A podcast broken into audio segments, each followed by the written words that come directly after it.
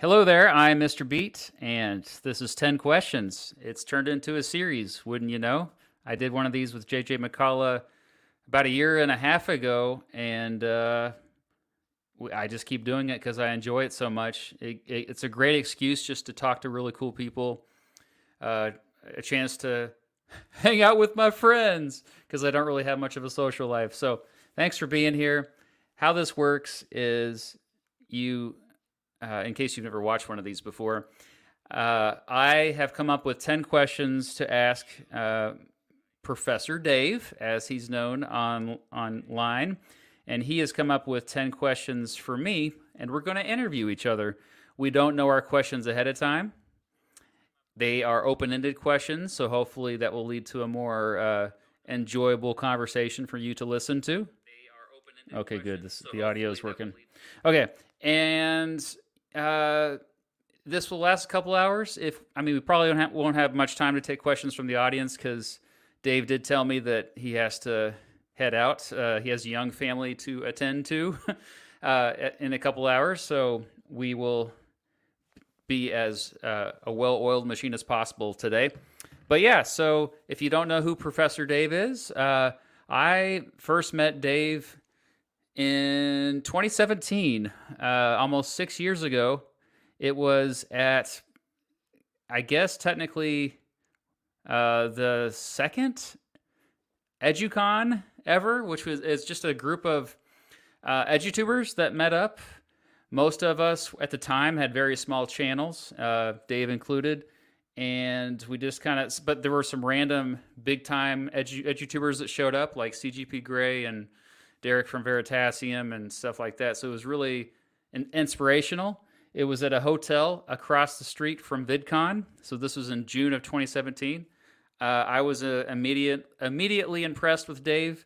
Uh, the first thing that I loved about him, just chatting with him, was that he uh, didn't p- pretend to be anyone else. He's authentic, tells it like it is, and also was very helpful, giving me good advice even though he'd been doing it less than me or a shorter amount of time than me, he had already learned a lot of tricks uh, along the way. So anyway, uh, we got along pretty well. We've stayed in touch. I've actually contributed to his channel.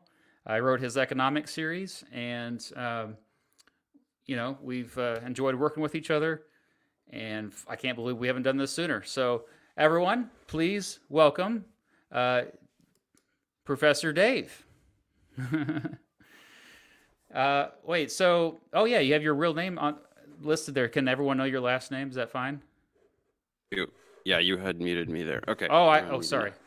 Uh, yeah, I just go by Dave Farina. I mean, uh, Professor Dave is like my channel, and I call myself that on my channel. But yeah, then in general, I'm just, hey, I'm Dave Farina. Dave Farina, but, uh, so weird. Yeah, yeah, I know. It's like people call me Matt Beat. It's, sure. Yeah. I, guess, I yeah. suppose. I probably should do that though to avoid the confusion with, uh, you know, that other guy.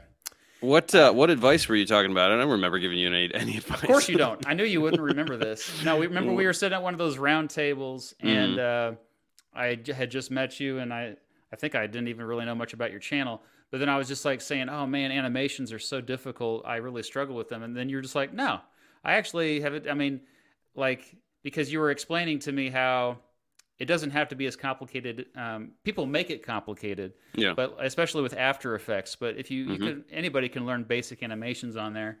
Uh, ultimately, I actually went a different route with my animations. I don't even because I'm a Mac guy. I use Final Cut Pro mostly, but I I, I use Mac. I'm a Mac. Well, guy. oh, but use a but you still use Adobe, right? Yeah, I use Adobe. Yeah. Uh, well, actually, yeah. Well, I don't know why I said the Mac thing because my main program is still Microsoft PowerPoint. I remember you telling me that. Yeah. Yeah, I still yeah. screencast my animations on there. I mean, so, it. I mean, what I do is largely just text and image based, so it's yeah. more or less the same. I just find the interface. I just find After Effects to be so easy to use, easier than PowerPoint. But um, yeah, and then you can use a little bit of motion if you want to. Although I think you can on PowerPoint too. I don't know. I'm not an expert on PowerPoint, but yeah, yeah, yeah. no, it's oh, I am, of course. Mm-hmm. uh, no, uh, so I, I something I didn't mention about your channel before we get into our ten questions. Um, you kind of do it all, like in terms of content area. Like, I know you you majored in chemistry, right? That was your degree. Yep. Mm-hmm. Uh, but then I think you, you branched out to other fields of science in the big early days, like was it physics and biology first? Yeah, biochem, bio, physics, astronomy, math. I mean, stuff that I had studied and felt that felt confident that I could explain well. Yeah. And now it's like all of the above, right? You're trying to like cover. I heard you on a podcast one time where you said your goal is to like have basically like an encyclopedia of knowledge on your channel, like all subject areas. Yeah, every academic subject there is. Why not, right? Yeah, yeah. So I uh, economics is what I helped you out with, but mm-hmm. I feel, yeah, I on my channel that's definitely not the case. I'm never going to branch too far away from American history or geography or economics. Those are kind of my because those are the, those are the three things I studied in mm-hmm. in college, and yeah, but yeah, that's awesome. That's very ambitious of you. I'm nothing if not ambitious. yeah, oh yeah. Well, yeah. For a while there, you're releasing like uh, five videos a week, right? You're you're only doing three a, a week. Yeah, now, right? I was hit, hitting five for a little while. I pulled back to three, and I've settled at three, um, which is still a lot. But um, especially with uh, two youngins at home. Yeah, yeah, a couple of kiddos. So. Yeah. uh, all right. Uh, I will start things off if you, if that unless you want to start it sure. No, go ahead. Okay. Uh, and if you uh, remember last time, we have a little ticker here. So first, keep us on track. Uh, my first question is pretty broad, actually. Um, what would you, what? No, I'll go with this one actually. Yeah. What motivates you? What motivates me? That's uh, I would say there are two equally correct answers. Uh, one is money, obviously. Uh, you, you greedy gotta... capitalist! I knew I it.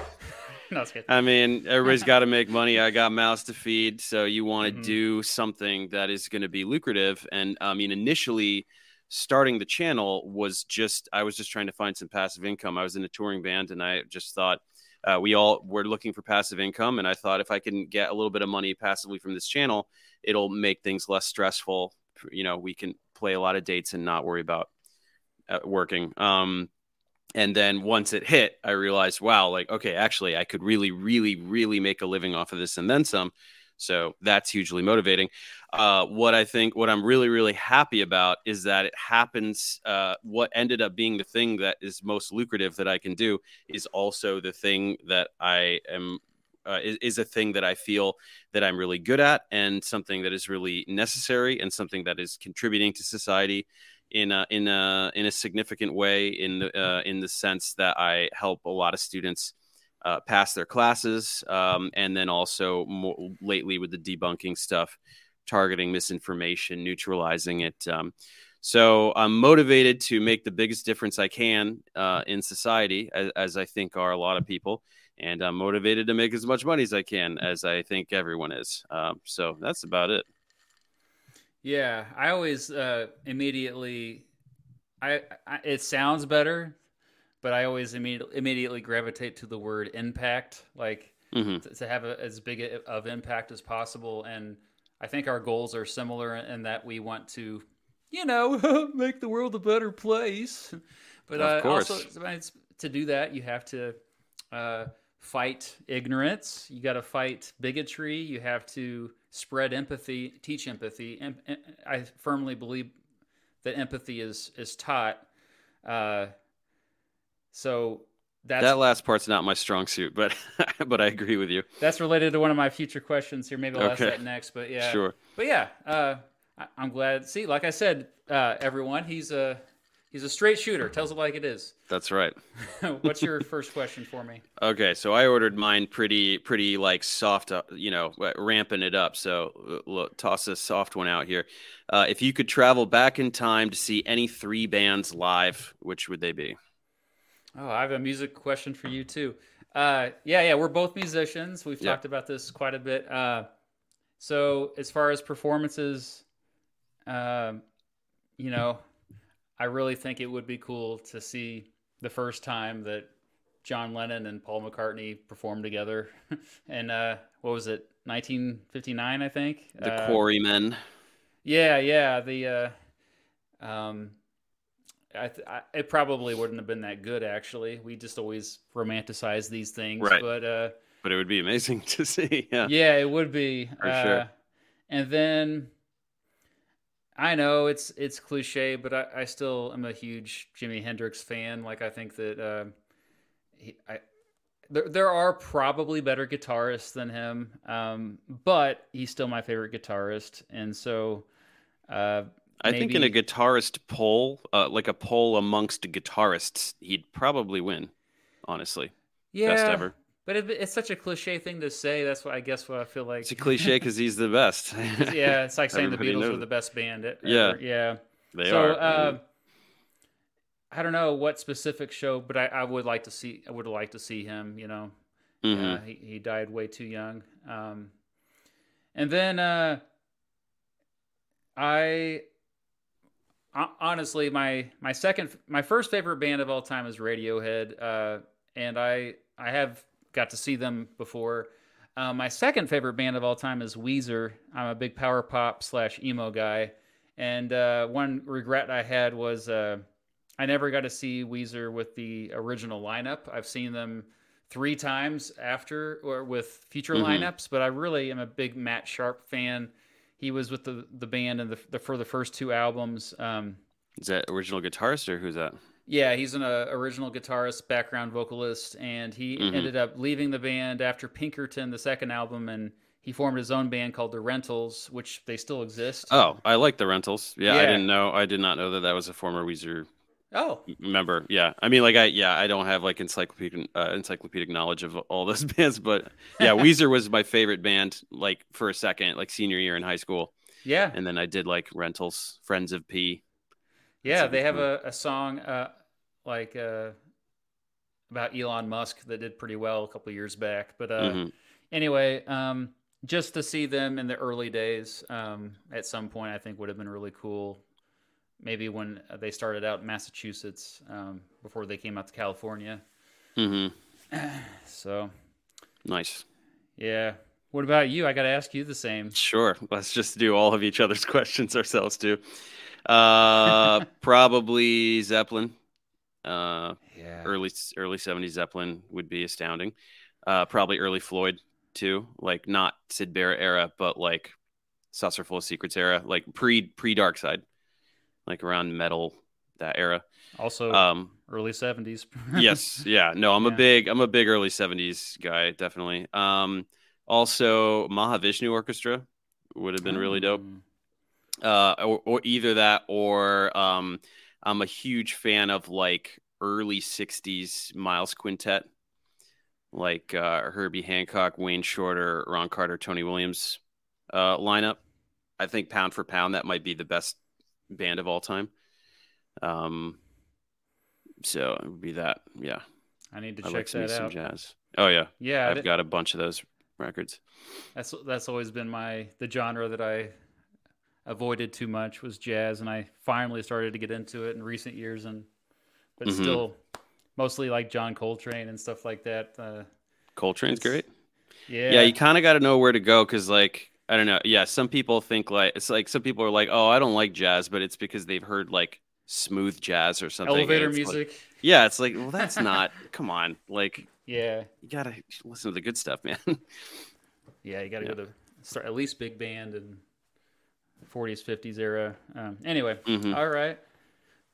Well, moving right along. Uh, we. Uh, I don't know what direction I want to go though. Maybe we will we'll keep it music related now. Uh, Why not? Yeah, it's it's okay to mix up the order of your questions. Mm-hmm. All right, second question. And I, if you don't have an answer for this, that's okay because it's actually I didn't. Again, these are you've never heard these questions. What's your favorite album from each decade going back to the 1960s? So your favorite album of the 60s, favorite of the 70s, favorite of the 80s, etc. Oh my god! Oh my See, god! I know.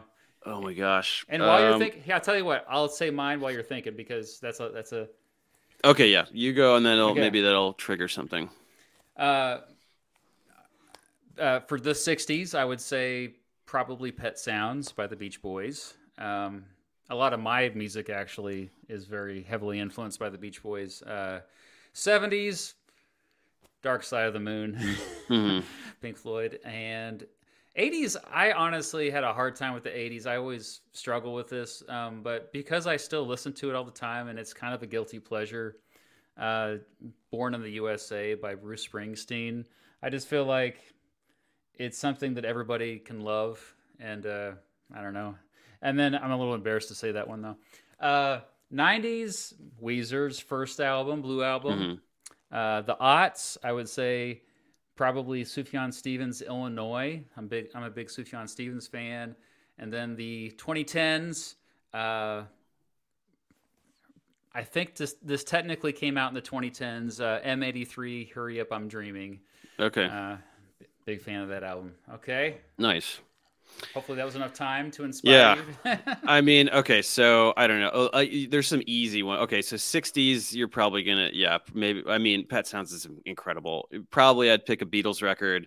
I flip flop on my favorite Beatles record all the time. Right now, I think why I say Rubber Soul. I think Rubber Soul might be my favorite Beatles record. It's a good one. But like Abbey Road, I mean, you know, this how are you gonna pick a favorite Beatles record? No crap. Um, yeah, 70s, yeah, you know, Dark Side, stuff like that. I'll go with like um uh Yes, Close to the Edge is ah. a record that really had a profound impact on me.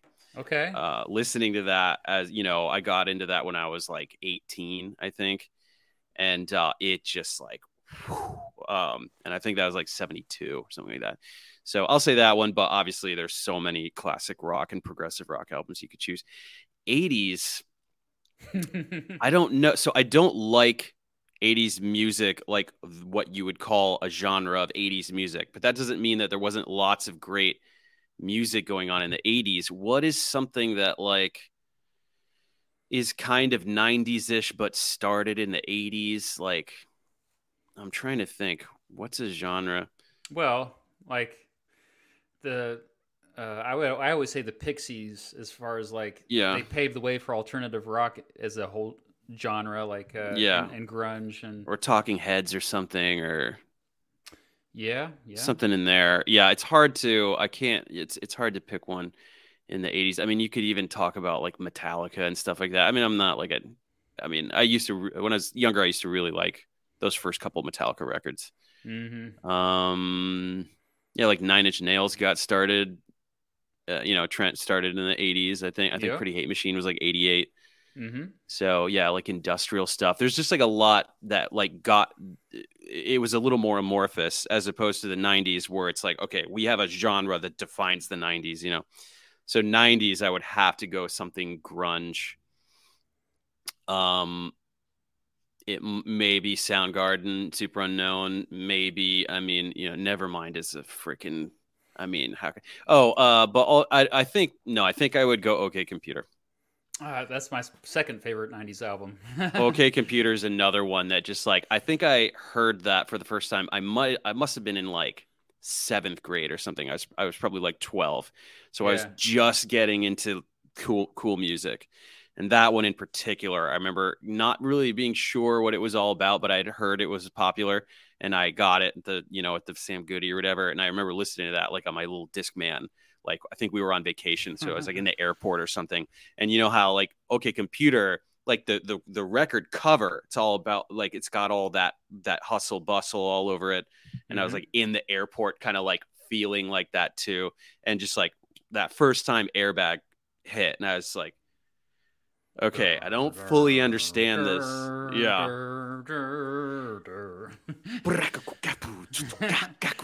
well, I remember I remember exactly where I was when I first listened to Kid A. Um, uh-huh. I, I, was actually on the bus, and I was just like, I didn't like it, you know, because it was so mm-hmm. different, and they they kind of forced. And then over time, I was like, this is one of the best albums ever, you know. But, yeah. Uh, any anything that really kind of challenges your taste, but then it ultimately is like yeah, and now I'm obsessed with Kid A. I mean, yeah, yeah, Radiohead just blows my mind in that sense that they kind of are the only other band that has matched the Beatles in the sense of their discography being this incredible linear journey that if you follow them, you know, if you look at like Pablo Honey and then like the Bends, and then it just very gradually ramps up in terms of like how experimental, how avant-garde, but yet always retaining like not avant-garde for the sake of avant-garde, like genuinely pushing the forefront of music, but still knocking out these songs. I mean, Radiohead is yeah, Radiohead's one of my top bands of all time for sure. Uh, the aughts. I want to go something synth pop because that's like one of my favorite genres. But postal service, maybe give give up postal service. I'd see postal service. I mean, it's like, yeah, that one song is good. oh, I love I, that whole album. I don't know. I mean, and I like Death Cab too, but no, that wouldn't be. I mean, like, when were those first few LCD Sound System records? I think it was. Oh yeah, those yeah, that was in there. So I'm a big yeah, I'm a big LCD Sound System fan now. I wasn't aware of them at that time. Um, so maybe something like that. I don't know. I, I love MGMT, Passion Pit, like all that stuff. So that was like kind of the genesis of that genre. So something around there. The teens. Um, I'm I the older I get, the worse I am with current music. So I think I was already bad at current music at that time. That's everybody. Yeah, it happens. You got to kind of force yourself. And I, I, uh, I struggle with this too. But re- what really helps me kind of keep it you know fresh with uh, is just going to Spotify and and really right. the discover weekly playlist. It kind of forces me to listen to newer stuff. Yeah. But then there's like songs on there. It's just like ten years old. I'm like, oh, this just came out. Oh, it came out ten years ago. Because I feel like right. the last the last decade or so, music doesn't. Yeah. It seems like it, it's fresh. You know, like it's all. Yeah.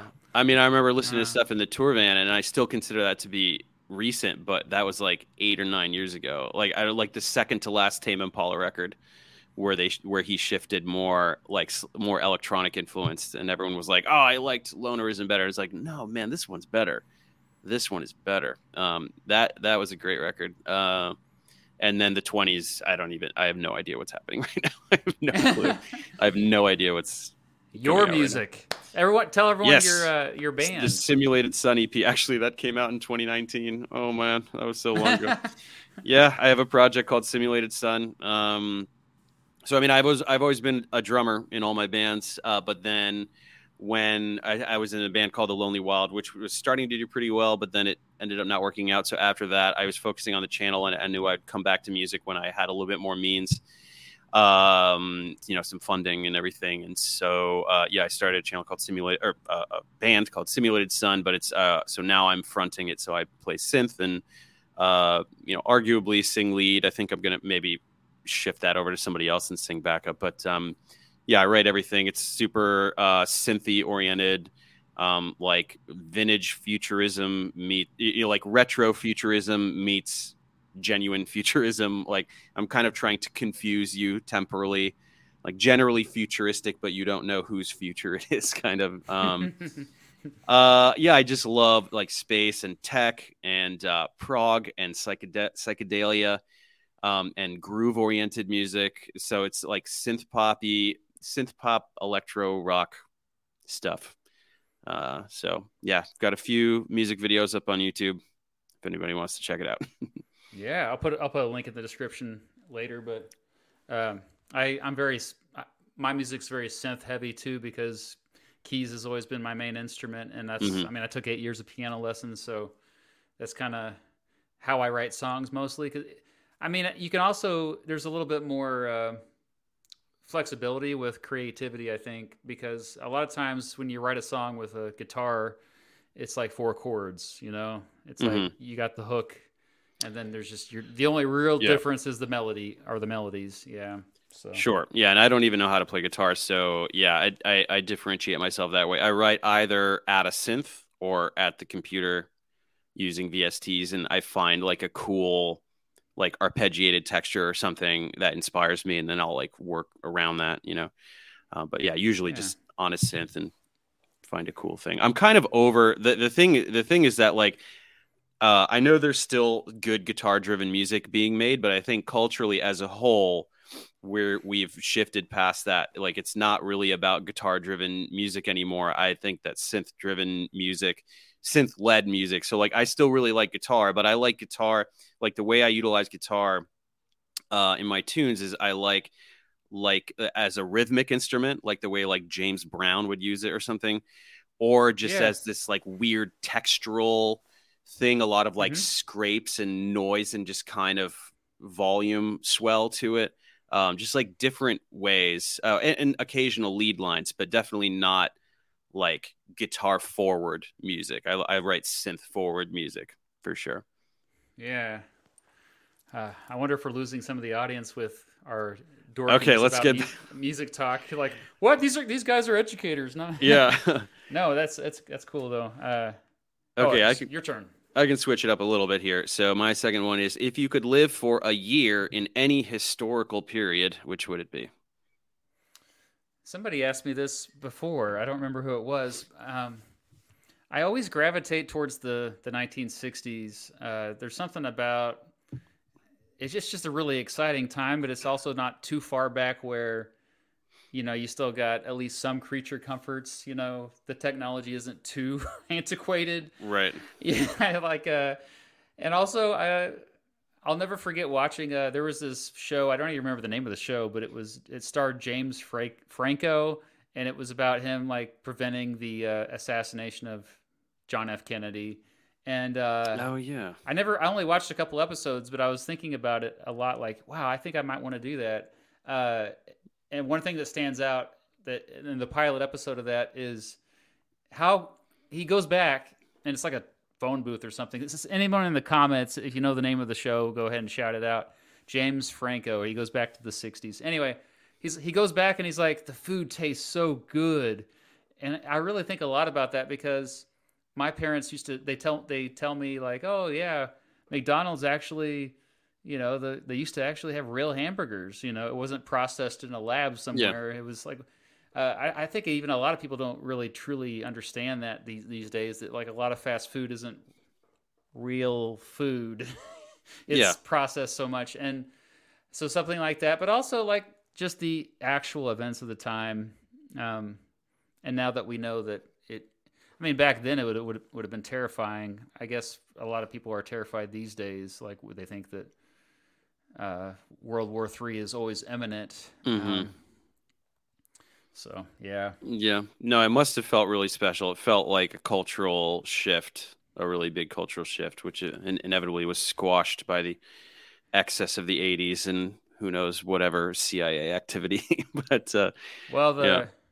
yeah the kind of neoliberalism reaction to it because the 70s the direction things were going was kind of crazy like it was very forward thinking mm-hmm. like society overall was very forward thinking in the 70s but then that backlash was harsh and we never kind of fully recovered from that and i agree reaganism took its toll yeah like it's it's funny because like i always say i was i'm a pretty big advocate for market driven economies, but at the same time, like the pendulum went to the like an extreme. Like uh, even when Jimmy Carter was in there in the late '70s, there were legitimate reforms that needed to be made in terms of uh, deregulation and uh, especially with central banking and all this. Like, oh, the uh, we need to rein in inflation, obviously, and so more conservative, uh, for lack of a better word, type um, economic policies are needed. But what happened with with Reagan and uh, his followers, and it just went to the extreme. And it's uh, I know the corporatocracy we have today. Yeah, like to a point where unions lost all their power, and and I used to deny all this when I was younger. By the way, if you would have met me twenty years ago, I, I mean, I was a very I was pretty far to the right economically, but over time, as I've learned more about it, like, yeah, especially considering, like, I mean, you're not that much younger than me. Uh, our whole lives, I mean, you look at all the data and you adjust it for inflation, and uh, wages have been stagnant. People deny that. No, mm-hmm. they've gone up. But if you actually adjust it for inflation, and I always say the only reason why we haven't had like full on rev- revolution and chaos in most Western country, countries is because stuff has gotten cheaper overall. But now that's not even happening. And so that's why I think, in particular, the 2020s are a restless time. And I think we're going to see some pretty dramatic changes in in the next few years. A lot of people don't see that. I, I think it's coming. I think we're going to see, and it. I hope so. It's not just on the left. It's like you even see like on the right, Trumpism tapped into something that's not all bad. I think there's some good there in terms of like this whole anti-elitism. I think that's a, a net positive because the elites got a little bit too comfortable. Mm-hmm. Mm-hmm. you know. Um, anyway. Yeah, just uh, expressed by the wrong person who is himself an elite yeah. and uh, a demagogue. a demagogue. He yes. took advantage of him. He lied. Yeah. yeah, but uh, yeah, I don't know. I mean, uh, I, I, I agree the discontent, uh, but I think just as uh, they they keep shoving iPhones in everyone's hands and distracting them, you know, as long as there's enough twerking going on on on the TikToks and the things, uh, you know, I think that is uh, suppressing any kind of. Uh, but but you know, I don't know. Gen Z seems pretty politically motivated and smart. I think. Uh, I don't yeah. know. Cognizant. We'll see, we'll see what they do. Dang millennials. Uh, all right. Uh, so yeah, let's see what relates to that. Let's see. Uh, okay, I'll just ask this one. Um, thinking back about your own life, uh, how did you learn how to think critically? Like, was this something that you were taught, or do you feel like you just kind of over time learned how to do it? Wow. Learned how to think critically. I don't know that I ever. I, I don't even know that you can teach or learn. I, well, I mean, I think you can learn it. I don't know that you can teach it. I mean, I think it's just something. I mean, I was really into like blocks and puzzles and stuff as a kid. I've just always had like an organizational, analytical mind. I have fairly mild OCD. So I just uh, I had a very meticulous way of looking at things. I think I've always been hyper analytical and a critical thinker. I I believe so. Do you think curiosity kind of underlies that? Do they go hand in hand? Because I always I think about how the lack of curiosity in the world today I think is a big yeah. problem. Yeah, you don't figure out how things work unless you want to. Uh, yeah. Yeah, for sure. I mean, um, my family is is pretty science oriented. I mean, in particular, my dad is a chemist, so yeah, there was definitely some talk, you know, in the house of like, what do you? How does that work? How, what do you think? What do you think about that? What's going on? And you know, what's your opinion about that? And kind of get get the wheel spinning a little bit. What is fire? Is fire alive?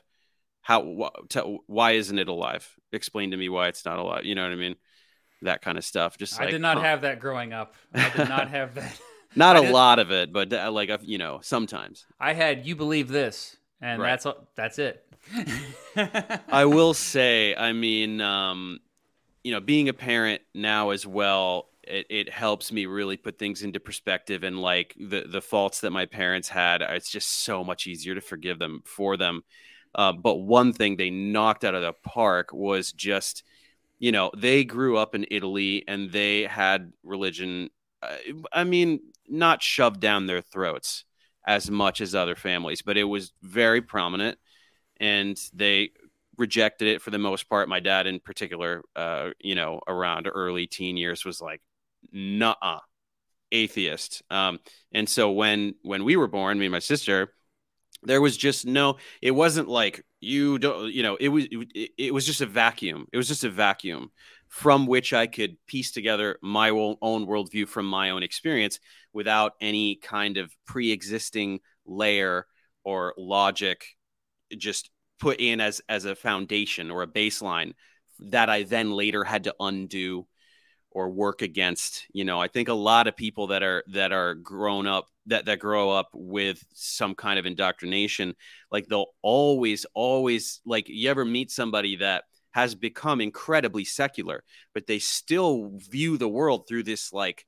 christ lens you know what i mean they still try to find ways to find divinity and uh, and divine purpose and all these things, and which is fine. Mm-hmm. Everybody can do whatever they want, but I just I'm grateful to never have had that instilled in me, so that I can be sort of a free agent and and and view the world with a lot more objectivity.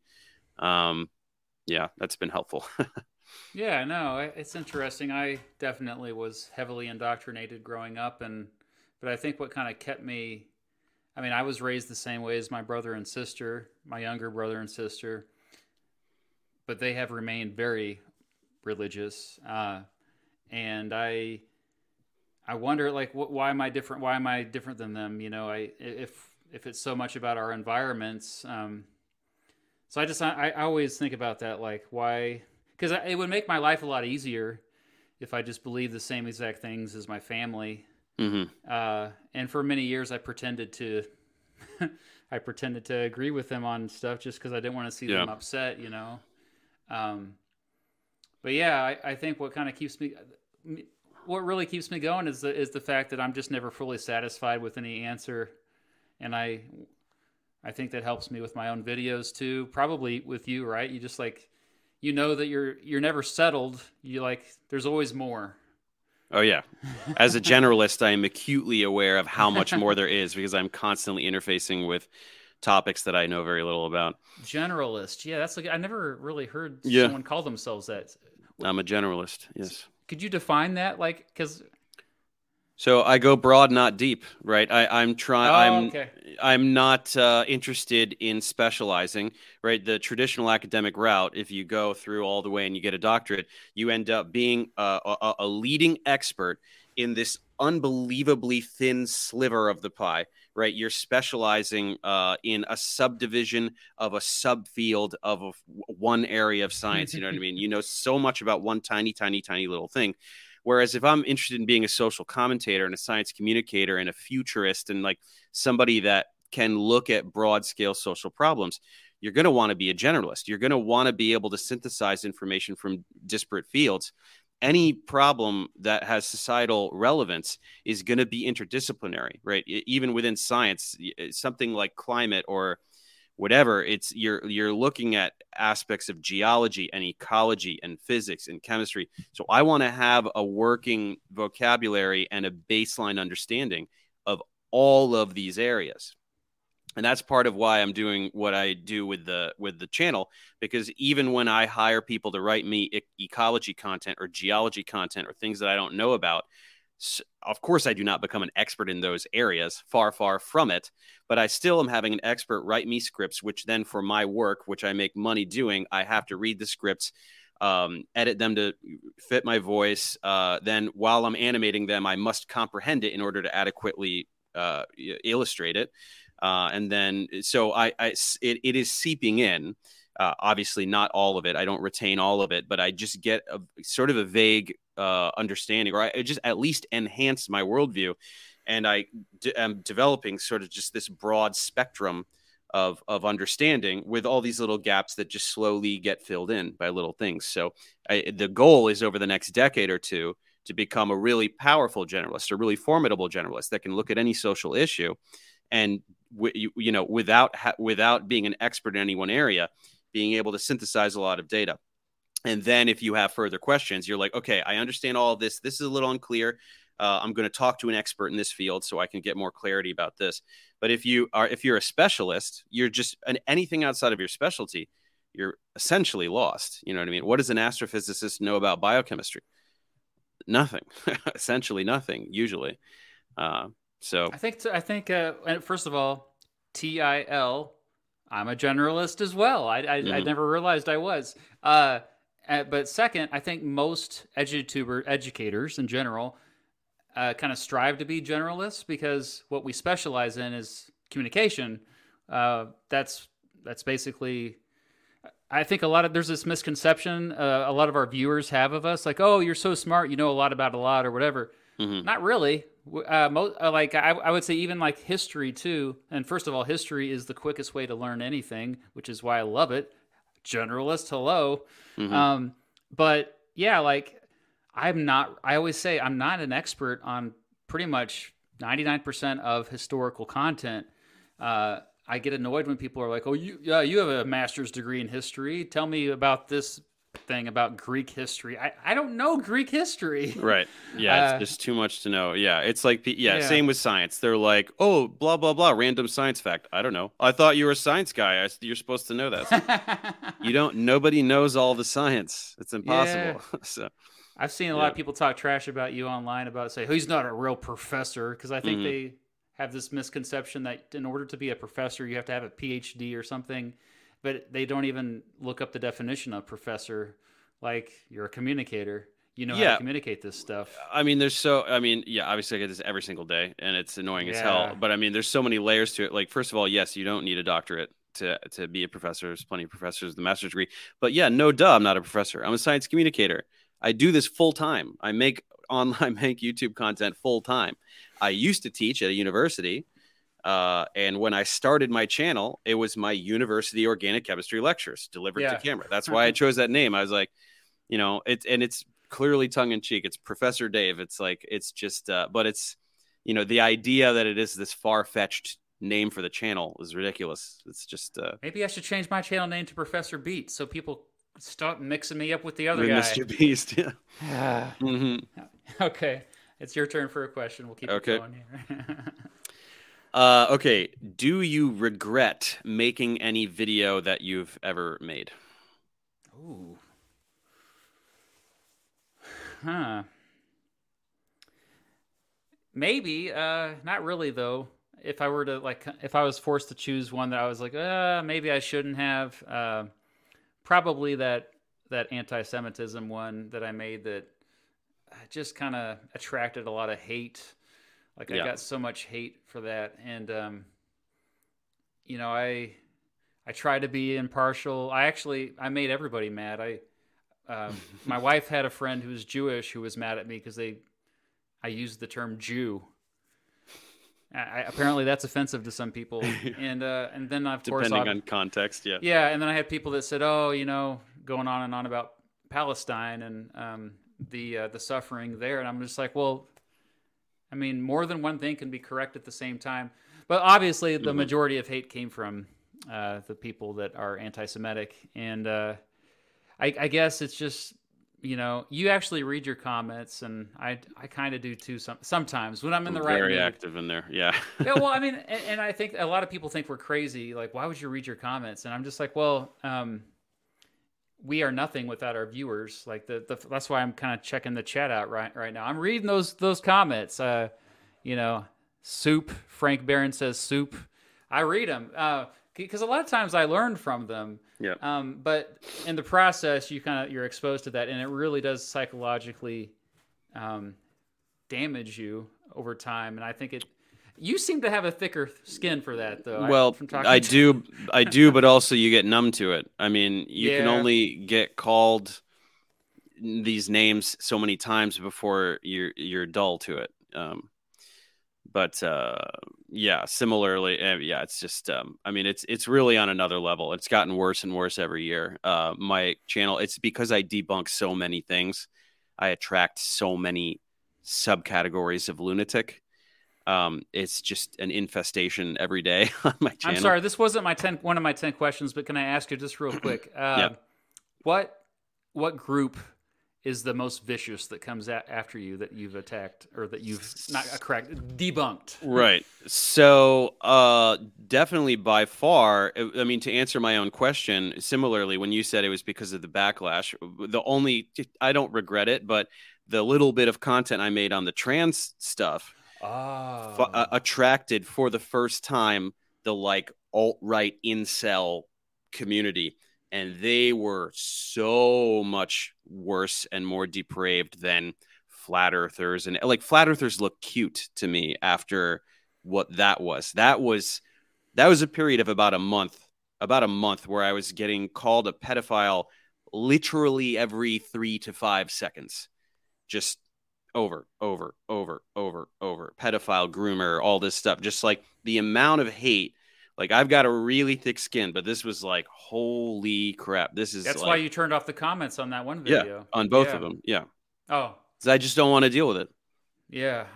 Why sh- why why do I why am I a slave to what you want to do on my front lawn?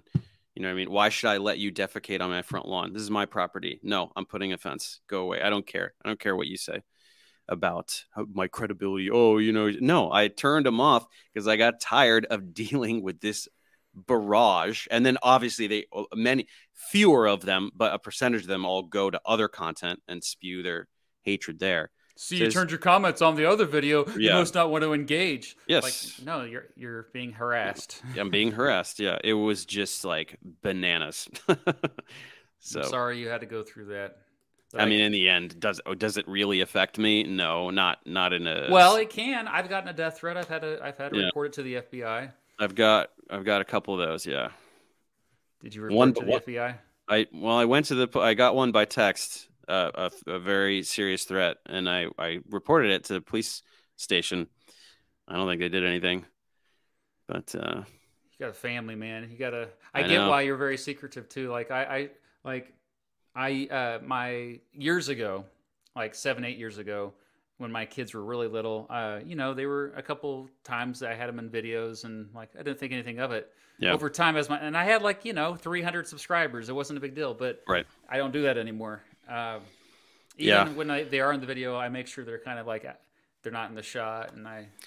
My wife is pretty firm on that. She's like, absolutely not. And and yeah. you know when Reza asks to have his own YouTube channel, like like maybe no, you know what I mean? Yeah. Which I don't know. You can you can show it to your like family. Yeah or you know like little pretend channel which is kind of right. what we do like yeah i don't know like will reassess like i mean he may never want to so who cares but it's just like you know every we'll, kid wants to be a youtuber sure. now we'll cross that bridge when we come to it but right. but yeah for for now like yeah most people don't even know that i have kids or a wife or anything or family you know i mean I, yeah. I i say it in an interview or anything but i definitely don't like here's my family like i just no this is yeah. my professional life yeah Definitely. I get that. Mm-hmm. Okay, is it your turn? I think it's yours. I this was the uh, regret. Making, oh, okay. It is. Yeah. You're right. So on to four. On to number four. All right. Well, um, we'll stick it with stick it. Why did I say that? We'll stick with uh, kind of your your own life, I guess. Um, this is actually from Mrs. Beat. Um, she wanted to know what kind of student were you in in school growing up? Uh, also, kind of related, were you like a were you a geek? Were you a punk, goth, uh, jock, skater? You know. Okay, yeah, definitely not a jock. I mean, I was a swimmer. I was a swimmer, ah. competitive swimmer my whole childhood, age seven through college. I swam in college too. D three. Yeah. Uh, but that does not qualify one as a jock. Like I was even captain of the swim team, but nobody cared. it's not popular uh, yeah, I was like, you know, all state and all conference stuff. Nobody, nobody cares. Zero popularity points for for being captain of the swim team. Um, no, I was not. I, I, I think I. Uh, so okay, academically speaking, through high school, I was a very diligent, obedient student. I mean, I found school as a kid to be super duper easy. So it was, I didn't think it was that hard, but I was definitely like a straight A student. Socially speaking, um, I had I definitely um I, I'm very much a late bloomer in every sense of the term. So as like a young kid, I was very small, very late. Um and my social skills were very late to develop. So I definitely had a tough time. Like middle school was a nightmare for me. it was horrible. And then we moved to a new town in Connecticut uh, called Wilton, Wilton, Connecticut, like the day before I started high school. So I went to a new high school, which was a way better area and way better school and everything, but I knew zero people. And uh, uh, so, like on like the second day, like somebody sat with me at lunch, and I was like, "Oh, thank God, somebody sat with me." And it was like the first people I met were like this sort of kind of gothy, not full goth, but they were like super into I mean, like I was wearing a Rage Against the Machine shirt, and so he were like, "Hey, that hmm. kid's cool. Let's see what that kid."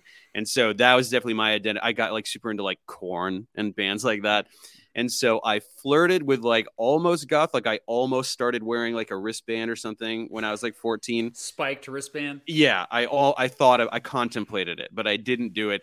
And then from that point on through high school, I was just like amorphous, not like I I wasn't like a a category. I was sort of shy and like because I didn't know people. Uh, yeah, it took until my senior year for people to even like know who I was because uh, I would do comedy stuff with this uh, a friend of mine, and so we would do dumb little sketches and stuff, and like we ran for senior treasurer and secretary and put up dumb posters and wrote each other's speeches and like made a whole farce of it, and so. Uh, to, to surprisingly, people actually thought we were kind of funny. So like that was the first time I was like, oh, whoa, like I can get people to like notice me and like me this way. So uh, so that that changed everything. But then, yeah, so that was high school, and then in college, I became I demoted myself to like a straight B student because I was so obsessed with music and um, exploring other things. So yeah, I was so heavily f- focused on music that I just studied barely hard uh, hard enough to get B's, and that was that's how I did college. Yeah. So. All right, let's yeah, I learned a lot there. Um, very detailed answer. Th- uh, thank you, Andy. By the way, um, yeah, I I never really fit into a category either. Um, I loved Korn in high school. Yeah, uh, a lot of us. I think we, we're very similar. Yeah. yeah. Uh, also, the whole like, you know, there's that show Freaks and Geeks, the Judd Apatow show. Yeah, like those are those are my the people I usually hung out with, both the, the, freaks and geeks. But I also was technically a jock because I played soccer. I was on the soccer team. Okay. Played tennis, and uh, so I kind of moved. I was a chameleon of sorts, moved around. And what's funny is that Shannon, and my wife, also same thing. Like we we felt like we didn't really fit in completely with any group, and I think. Oh, you met in high school. Uh, we met in college. Okay. But she was, was very similar um, in terms of like she was a cheerleader, but also at the same time hung out with the freaks and geeks like mm-hmm. like I did. So yeah, it's always interesting thing. I, I, don't think the categories are as defined with with Gen Z as they were with us. No, like, not yeah. at all. It's in fact not even in the '90s. It was really a remnant of the '80s. Ah. How the stark categories. Uh, the dang re- Breakfast Club. Revenge of the Nerds style. You know what I mean? Yeah, yeah. Um, I always think of the five groups from the bre- the Breakfast right. Club. You know, yeah. mm-hmm. uh, all right. Totally. Uh, okay, mine. Yeah. Uh, what do you miss the most and the least about teaching in the classroom? Oh, great question. Uh, I definitely miss the most the students, uh, the relationships that you build with uh, your students in the classroom and even outside with extracurricular stuff. I, I mean, I uh, it gets lonely being in the basement. You know, I'm not able to, but you know, online you can interact. It's it's not the same. I have a Discord server. I try to get on there regularly. Uh, but uh, the yeah, I mean, uh, the whole the main reason why I got into teaching is because I younger people tend to inspire me, and uh, you know, it's pretty easy to get cynical once you're with a bunch of especially people your age or older that already in my mid 20 I was just like, man, my uh, opt uh, my I- idealism just went out the window so quickly after college. It like blew my mind. And That's so, very interesting because I, I feel that I am both cynical and an idealist. I managed to blend them. I don't know yeah, what it is. that's that's good. That's good. Yeah. I've always been more idealist though. Like I'm uh, it's probably naive of me, but so yeah, that's what I miss the most. The thing I miss the least is uh, I was not a big fan of the meetings. Uh, we had too many meetings and conferences and uh, the emails, the uh, grading. I did not like the grading. Like I'm more of a I like to see progress in the classroom with interaction, like back and forth. Like okay, you're getting this, but in terms of just like grading tests, like that's no. Yeah. Uh, parents started to get worse my final couple years in the classroom 2020 2021 with the pandemic all of a sudden parents who previously only cared about sports now cared about curriculum for the first time and they thought they knew more than I did. Uh, and so that kind of, I feel like I left it at, at, probably a good time. A lot of teachers are still leaving but right now, by the way. It's, a, it's actually a crisis. There's it's a, a te- problem. Teacher yeah. shortages across the country, all fields, even social studies, which typically, like when I first applied for the position that I got um, in t- 2010, uh, I, I later found out that there were 150 other applicants for that position. I felt so lucky to get wow. that first teaching gig at Blue Valley High School in Overland Park, Kansas, and yeah, uh, and it was part time starting out. I, I mm-hmm. and um, now they'd kill to have you. Now that same position has maybe 15, uh, 20 applicants, and but then math, uh, uh, special education, science zero applicants for some of those positions. So if wow. you're watching this and you want to be a teacher, especially in uh, science or math, you got a job. You know, you just got to get that degree and certificate. Mm-hmm. How long did you teach uh, in the classroom? I mean, it was off and on. I mean, a lot of it was just subbing, but then I taught at that trade university for about three and a half years. So it was a good chunk oh, of wow. time. It's, yeah. It was a weird environment. It's a very atypical environment. I mean, it's a trade university, so it's like not it's like even a notch below community college like it's not like a prestigious environment and it was adult learning it was uh it was accelerated courses for adults to get post back credits so like they're applying they're doing a career change they want to go into some medical field but their bachelor's is in some other unrelated thing so they have uh required courses required coursework chemistry biology anatomy physiology coursework they have to take prior to applying to some program. Okay. So I really liked teaching adults like they were like my age. They were like my peers this is I was in like my late twenties, teaching people from early twenties to like forties. Someone in their so 40s. they really want to be there. They want to learn. They want to be there, and yeah. because I explained it so well, they were so grateful. Like it was a really positive relationship, as opposed to like I have taught a little bit of high school, and it uh, some of it was just like my goodness, it was just so so bad uh, in certain instances. Um, but uh, yeah, so just for yeah, just like it's very satisfying to like teach someone I feel the best of my ability and then receive like they're grateful. They're like, oh, this is you know I can't believe you taught me organic chemistry and I understand it. This is awesome. Uh, and then as you say, like I just hated the bureaucracy. I mean, eventually I lost the job because I was in the the band started really touring. So I was like, crap, like I want to hang on to this job because the pay is good, but I'm not gonna screw up the band thing. So let's see how long I can juggle them. and uh, and uh, eventually, it was two things. One was that um, there was a new dean and a new academic advisor, and they were like, "You have to change all your t- exams to multiple choice only." And I'm like, "No, no, I'm not going to do that."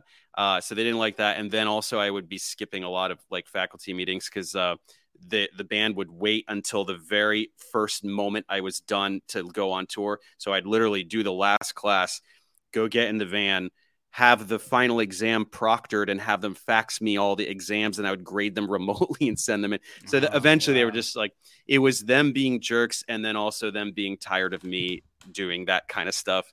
And they're just like, all right, get rid of this guy. So like, okay, fine. I'm in a touring band. See you. Like, I'll miss yeah. the money, but I'm, this is where I'm going. so, yeah. But at the same time, that was around the time you started making the videos. So. It was a little later. I lost that uh, job in like yeah, late 2013 and then er, late 2014 I filmed all the OChem tutorials. So it was about a year. That year we were just touring, touring, touring. And I, but then eventually I was like, oh, we all have to like figure out how to make money. Like all of us are broke. It's a problem, you know, because the band was making enough money to kind of pay for itself.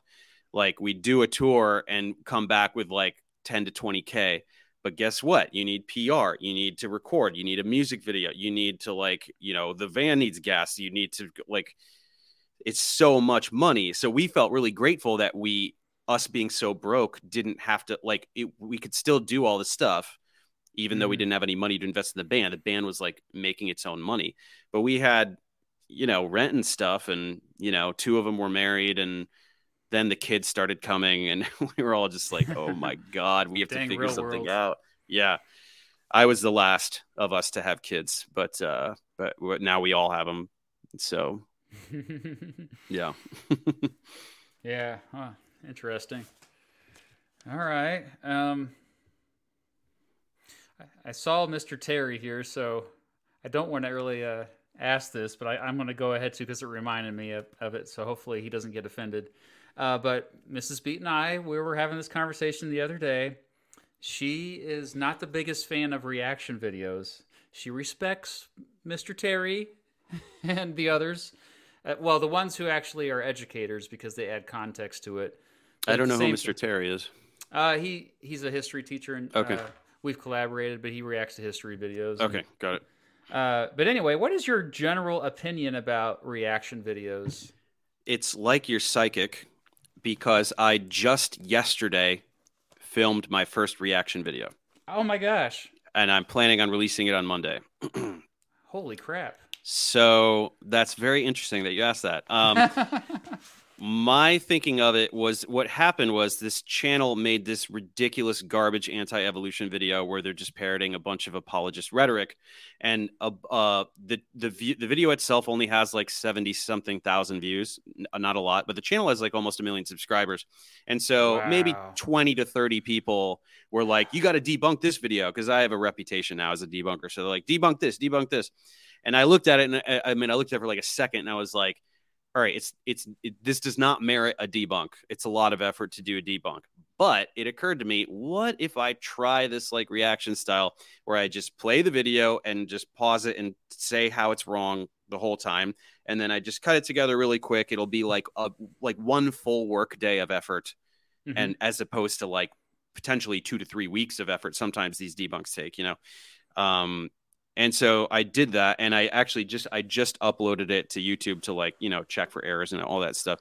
Um, I, I think it worked out, and I think people will enjoy it. But ask me again in a couple days, and I'll tell you if people like it and if it was worth uh, if it's worth doing again. But I think it's a way for me to do debunking style content with ten percent of the effort. Yeah. So I'm for it now. I think as long as people like it.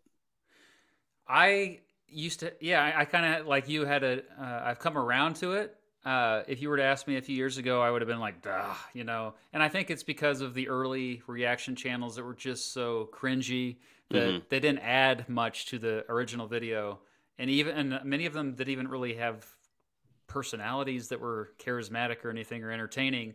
Yeah, you know, there were exceptions like H three H three. I thought what he was hilarious and but at the same time like it was an it was annoying you know? They were essentially leeches. They were taking all this yeah. hard work. And the, part of me also is like you know if you can't beat them join them because like right. you said it's a lot easier. And so like uh but i feel that i'm giving good commentary you know? Yeah like well and it has to be something that you are much more comfortable with because you've made videos about that specific topic yes. in the past. Yeah, yeah i made like, a lot of debunks of this particular style rhetoric so i know exactly what their script is. Yeah yeah. Well, and then the first video I chose to react to when I and I do this every Monday morning now on Twitch. I will live stream just I re- pick one video because it otherwise it gets out of control. Um, and the first one I picked was the Johnny Harris video about inflation, and I, that was like I first came across that video not that long after I wrote the script for your inflation video, and then I referred everyone to go to your channel to watch that video instead because it was just so triggering to me. I was just like, because so many people watch it and they just accept him as this authority on yeah. economics. And I, uh, so yeah like I, I do get uh, I guess and it, I feel like we're putting out fires. Like it's exhausting. There's so much yeah. bad content out there that so much misinformation. And a lot of the people that even spout misinformation it's not like they're doing it in bad faith. They're you know the people Some that are. you the ones that you debunk a lot of them are. Yeah uh, this guy that I just reacted to, I think, is not. I think he's just like he got he fell for the propaganda and is regurgitating it. Yeah, and yeah. So, the, uh, uh, but yeah, so I'm glad that you're doing that. That's, yeah, it's, it's, actually I want more. I'm trying to talk more history tubers in particular to do mm-hmm. this because I feel like there's so much. Like there's this guy uh, that he did, made like an hour long video trashing Abraham Lincoln. I forgot the name of his channel, but vlogging vlogging through history uh, debunked his video. He got a lot of hate for that too, by the way. But I feel mm-hmm. like um, it's now at a point where it's become like a public service to do this. I think so. yeah, I mean, I think that we're talking about two different styles. Like what we're talking about, I think has a lot of merit as opposed to like the traditional reaction video. Like my kid, he watches these videos of like he's into classic rock and he'll watch a reaction video of two people wa- listening to like Boston more than a feeling for the first time. Yes, and they're just like Feels then, like the yeah. first time. No, and then they'll pause it, say something stupid, and then like he, it's like, what? Just listen to the song. Like, what? Do you, I mean, why are you watching this? like, it I can't stand those channels. so aggravated. I'm like, what is the purpose of what you're doing? I don't understand. yeah. But um, well, they they get a lot of clicks, or a lot of views. Um, but I don't know how that works. Is like that's copyrighted. Like they can't possibly be monetizing that content. I don't know. Yeah, they probably don't make much from the ads, but they they can still make from other stuff. Um, money Right. from other stuff. so- Brings people in, and then other content is monetized. I don't know. Mhm. Whatever. Yeah. okay. Anyway. Number five. Uh, if you were sworn in as Secretary of Education, what major changes would you make to the public school system? Ooh, was Oh. a hard hitting one. Getting serious now here. you're saying now is this K twelve or does this also include include public colleges? uh, I don't know. Whatever is the dominion of the office.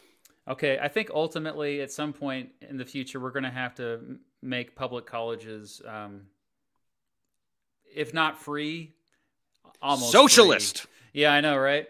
Uh, because like you have to have a bachelor's degree to enter the middle class anymore, and um, but the problem is that yeah, like I don't at the same time I don't want to, I don't like the federal government micromanaging this, so I'm kind of like uh, antagonistic generally towards the Department of Education. Um, the only reason why I wouldn't say get rid of the Department of Education and dismantle everything we do is because obviously the states and uh, individuals, families depend so heavily on the Department of Education for just being able to go to to higher education. You know, college. Uh, if you look at, uh, I mean, you, the cost of college is so ridiculous. Uh, K twelve, like specifically. I know this is a bit out there, but I still am somebody who's a firm believer in individuals and families know how to to spend money best. Uh, and so just giving money directly to families to spend on education and not assigning them a school based on where they live. Um, well, I think that the actually, I still haven't read this thing. I have still haven't read this dang book, but my friend told me about it years ago. And this book here, Savage Inequalities, is about the the root of many problems with public schools in this country, which is um, you property taxes pay for our schools. For the vast majority of their funding comes from property taxes. If you look at a country like France, this isn't the case. Uh, there's just a, a pool. There's a, a big fund of, that is for for this purpose that's distributed equally.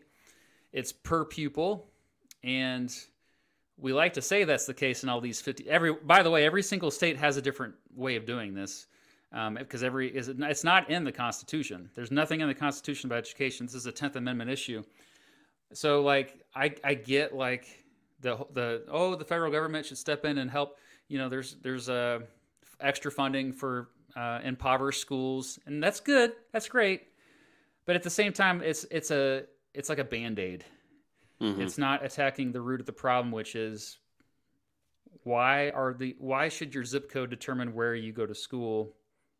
And I've taught in urban schools like Kansas City, Missouri, extremely like I it was a, a an eye-opening experience when I was a substitute teacher for a full semester in Kansas City, Missouri, because that was extreme poverty. And then at the end of the day, I would I would drive to a very wealthy district, Blue Valley, in the Kansas City area, um, where it was the opposite. You had extreme privilege, and it all like the school, it where where the the suburb suburban school looked like a college, Mhm. whereas the inner city school that I substitute taught at, Looks like an asylum. yeah, like didn't even have water fountains that worked. Yeah. Um, and uh, yeah, I've subbed in a few places like that. It's really, Yeah. uh, it's really astounding. So yeah, that, that's the uh, that's we got to attack that problem. That's what I would focus on, making sure that every student had equal access, and if the, and usually that means hey, just give the money directly to them. I'm a, I'm a big also proponent of universal basic income. Just give the money directly to them, so they can have freedom. Um, now, obviously, transportation is a whole nother issue, hmm so that might have to be another some, something else to look at. But Cool. no, no, yeah. I this is not my world. I don't think about this stuff ever.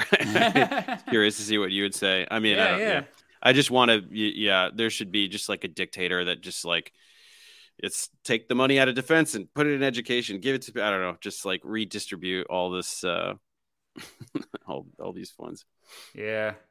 Uh, still alive. Thanks for the question and the super chat. Um, you know, I think algorithms for YouTube YouTube has uh, definitely is a big reason why there there's been misinformation spread for sure. But I do think that YouTube is actively try to reform this. Would you get that vibe? Like I'm I mean, yeah, by by taking steps to alter how the algorithm works. I mean, that's yeah. that's them doing. I, I think they I think they walk a very I, I, they do they do a great job of walking a very fine line right? Because they, they have a civic duty to curb this. It's enormously problematic and it's their fault, and they have to do something about it. But they also don't want to become a platform that just willy nilly, you know, censors content.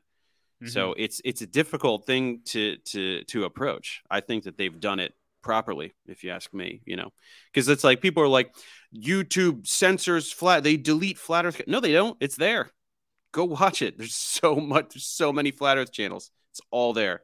Yeah. It's simply that you know they don't show up prominently if you search for them, but if you know what, if you all the content is there for you to go find. It's I not mean, suggested the same way as it used to be. Not as strongly, yeah. Unless you yeah. unless you truly uh, write all of the keywords or the name of the channel. You know, if you write the name of the channel, it comes up immediately, of course. But um, you know, I think good on them for because it, it's it's a it, it's very delicate. Like when you get, I mean, obviously, flat Earth is the dumbest thing imaginable, but with like vaccine stuff or like medical stuff, it's like we can't make our we can't make YouTube be the arbiter of truth, right? It's not YouTube's job to figure out what's true and not true so that they can censor it. They don't know. It's it's YouTube. It's just a it's a video platform. So you know, it's it's hard to navigate. I don't envy them. It's a very difficult job, but um, yeah. Anyway, yeah. this know. next question actually is a good segue. Okay. Uh, how do you get people out of their echo chambers?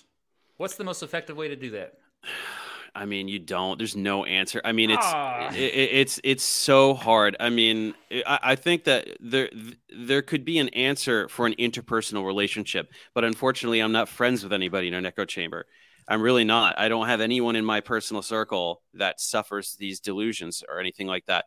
So I make content that's trying to shake people out of their echo chambers, but it's really astounding. I've been more increasingly disheartened as of late as I go after specific specific figures and make content that's so undeniably and so devastatingly eviscerates, exposes, and humiliates them.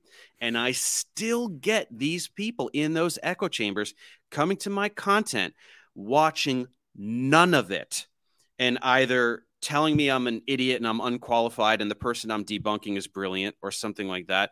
Or just, and then no matter how much I press them, no matter how much I say, where am I wrong? Where am I wrong? Where am I wrong? They deflect every time. Or in a Twitter exchange, same thing. It's just it's just whack-a-mole. I'll demolish what they're saying, they ignore it and say something else. And they it's just it's it's it's absolutely astounding to me that how desperately they will avoid any information that that uh, that that neutralizes this thing. So I don't know. Yeah, uh, that's interesting because I do have a lot of people in my life that um, are in echo chambers. I, I mean, I think technically all of us are in some kind of echo chamber. You know, let's be honest. Like mm-hmm. we're not immune to it, but I think the difference is, yeah, like when you have people, you can tell that they're in, a, in an echo chamber because a lot of times they repeat the same handful oh, of yeah. talking talking points. It's the yes. same stuff over Verbatim. and over. Yeah, Verbatim. like it. Yeah. Uh, like the uh, for my anti-Semitism video it's like they were kicked out of 90 uh 105 countries or something like that. That's yeah. You won't believe thousands of people type that exact that same specific thing. number. Yeah. Yeah, yeah. Water uh, finds its level. yeah. so, say. And so yeah, that, that's like a, a red flag uh, that there's not critical thinking happening. But I find, I think what's so effect like uh, Mr. Terry actually, I put I put it up here as well. Put it back up. But like something, uh, if you get out of your own comfort zone a lot of times, mm-hmm. then because like a lot of us have a, an audience because the audience they they like us for some reason. I don't know why people like me, but like they they like the way I explain stuff, I guess. And so even if they disagree with me, they're at least going to uh, hear me out. You know. Mm-hmm. Now that's that's some people. I, I had so many people after the 2020 election video I made that were Trumpists. You know, they were in that echo chamber, the the Donald yeah. Trump echo chamber, and the just the simple fact of me acknowledging that he lost the election, I had so many people unsubscribe from me, and yeah. they said, "Oh, you're a shill," and and I'm just like. I don't know. I, and I got you wouldn't believe the emails I got because I guess they knew. Oh, I believe it. The impl- implication, yeah, the implications of it. Like, oh, uh, whatever Mr. Beat says in this video, that's what really happened. But I mean, it, it's it's reached a point now where we can't even state facts, and I'll never forget that uh, Kellyanne, Kellyanne Conway, the advisor to Trump, she once said that, well, we have alternative facts. And I got so triggered by that. Like, how dare you say there's a thing as alternative facts? Because if we have alternative facts, then I can't. We can't. We can no longer engage. We're if we're no longer in the same reality, then we expect no further progress in this world. Yeah. And I refuse to believe that. I think that we can at least have a consensus on facts, you know. Yeah, it so, used to be more subtle. It's just the past decade or so has has devolved into just the blatant admission that facts don't matter. That it is everybody is peddling whatever narrative they want to peddle, and that's just where we're at now. Well, I still think yeah, like if uh the best way to get people out of their echo chambers is maybe like well, this is kind of leads to an actually. I'll hold off what I'm going to say because I have another question that's related to this. So, okay. Yeah, what, what's your your next question? Number six. Um, what is the most fundamental difference between the Democratic and Republican parties? Today in 2023. Yes, sure. Today. Okay, yeah, that's the key. Um, I think one thing that's I'll I'll start positive. Like the Republican Party is much better than the Democratic Party at accepting uh, dissenting voices within, there's a bigger tent. Like eh, they, uh, you know, they like right now you're seeing two big camps. Uh, there's the Trumpists, the the cult members who never really left Trump, uh, who thinks he can do no wrong, and then there's the more pragmatic, more in reality Republicans, but still like a lot of what Trump has to say, who are more with DeSantis as the next uh, presidential candidate, and you see this uh, infighting going on. But we know ultimately the Republican Party is going to, whoever they end up nominating, they're all going to just get together and say, oh, all right, we're going to do this. Whereas I, th- I think there's more of a, on the left in the Democratic Party, but really the, the left as a whole. When I say left, I know that's a term that's kind of meaningless uh, these days, but when I'm talking about generally those who are uh, more government involvement uh, in order to have civil rights mm-hmm. and freedoms. Uh, but those folks, there's a purity test. There's a there's more infighting, uh, and I, you see this right now with like Joe Biden is. We they assume that he's going to be the next um, candidate. He hasn't announced it yet, but then you have a new person that uh, is running against him, Marianne Williamson, and the hate that she has gotten is unbelievable. And it's the same thing you saw with Bernie Sanders in 2016 when mm-hmm. he ran against Hillary Clinton. Uh, and I don't think there's a lot of people that used to be I, I used to identify with the Democratic Party uh, on this platform on YouTube and Twitch uh, who no longer are because of that those purity tests. I think of somebody like uh, Jimmy Dore who was a huge Bernie Sanders fan, and now he he hates the Democratic Party. But if you were to ask him ten years ago, he was a Democrat. Mm-hmm. Um, and they push people out. Um, so yeah, that's the main thing I noticed. Like in terms of like policies, were you asking for policies or open ended? Just okay, whatever you, yeah. however you want to answer it. I mean, there's a lot of Republicans still in reality. Um, Mm-hmm. And there's a, I think that it's always important to have that conservative voice in terms of like a more limited government. But you, with Trumpism, it's a new brand of republicanism. It's like where it, it's not really based on principles or anything. It's just based on emotions. Mm-hmm. And so, like, yeah, like I, I kind of miss the old logical Republican Party. Like, um, I don't know. I'm thinking about the 1990s. Like, I, I thought you were going to go back to like Eisenhower. oh well, I feel like, like, that was the last good Republican president was Eisenhower. Oh, but he was a he was okay with uh, more government intervention. Like he would be called a socialist today, right. easily by many of. them. That's what I mean. Is like a Republican yeah. of that era was so centrist compared to, you know, what what it, what the party became. Yeah, I think uh, what what really hurt the Republican Party and made them who they are today more than anything was the aughts with the foreign policy, the horrible foreign policy of George W. Bush, Dick yeah. Cheney, uh, and then Barack Obama not really reversing it, just not, having the, the same foreign right. policy. Yeah, and so yeah, all these these people that were against that foreign policy, a lot.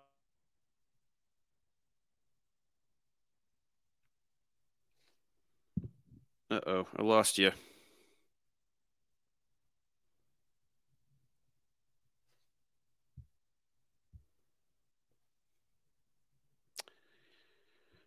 I don't know if anyone can hear me, but I cannot hear you.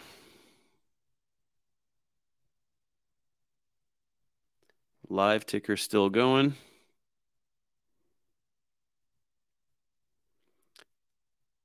Totally frozen. Actually, the banner is not frozen. The banner is still going, but Mr. Beat is frozen. And I am talking to myself.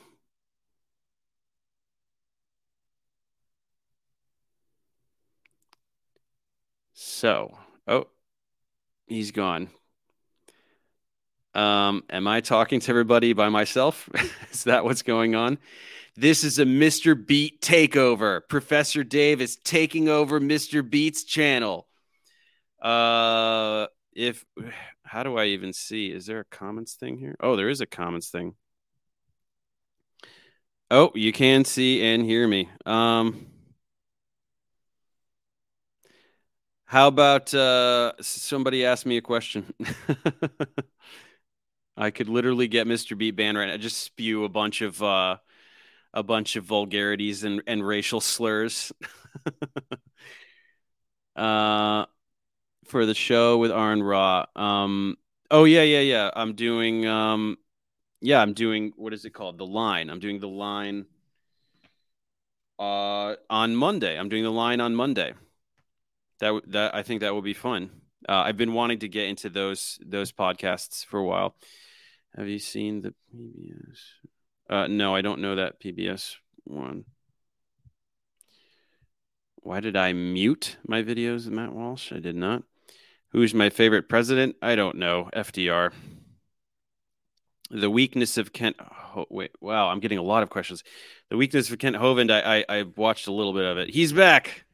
Yeah, sorry, my my internet went out. Uh, the Pentagon got me.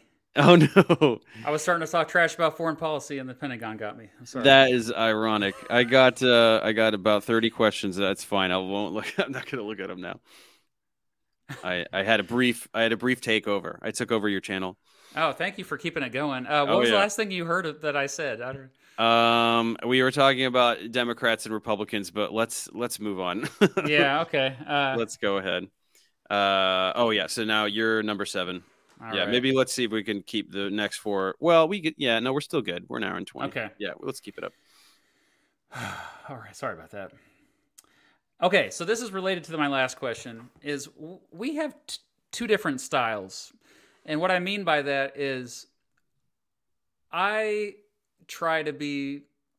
I don't want to word this in a way that offends you, but like I, I try to be a little bit more laid back about how I take like when I not abrasive. yeah, I, am not as abrasive as you with uh, like your your debunking videos, which are your most popular videos, and they're really good. But at, at times, I notice people criticize your tone because it's like, oh, yeah. you're you're demeaning and you're, uh, you know, whatever. And I'm just like, oh, trying to stay like, yeah. okay, well, maybe they have a point.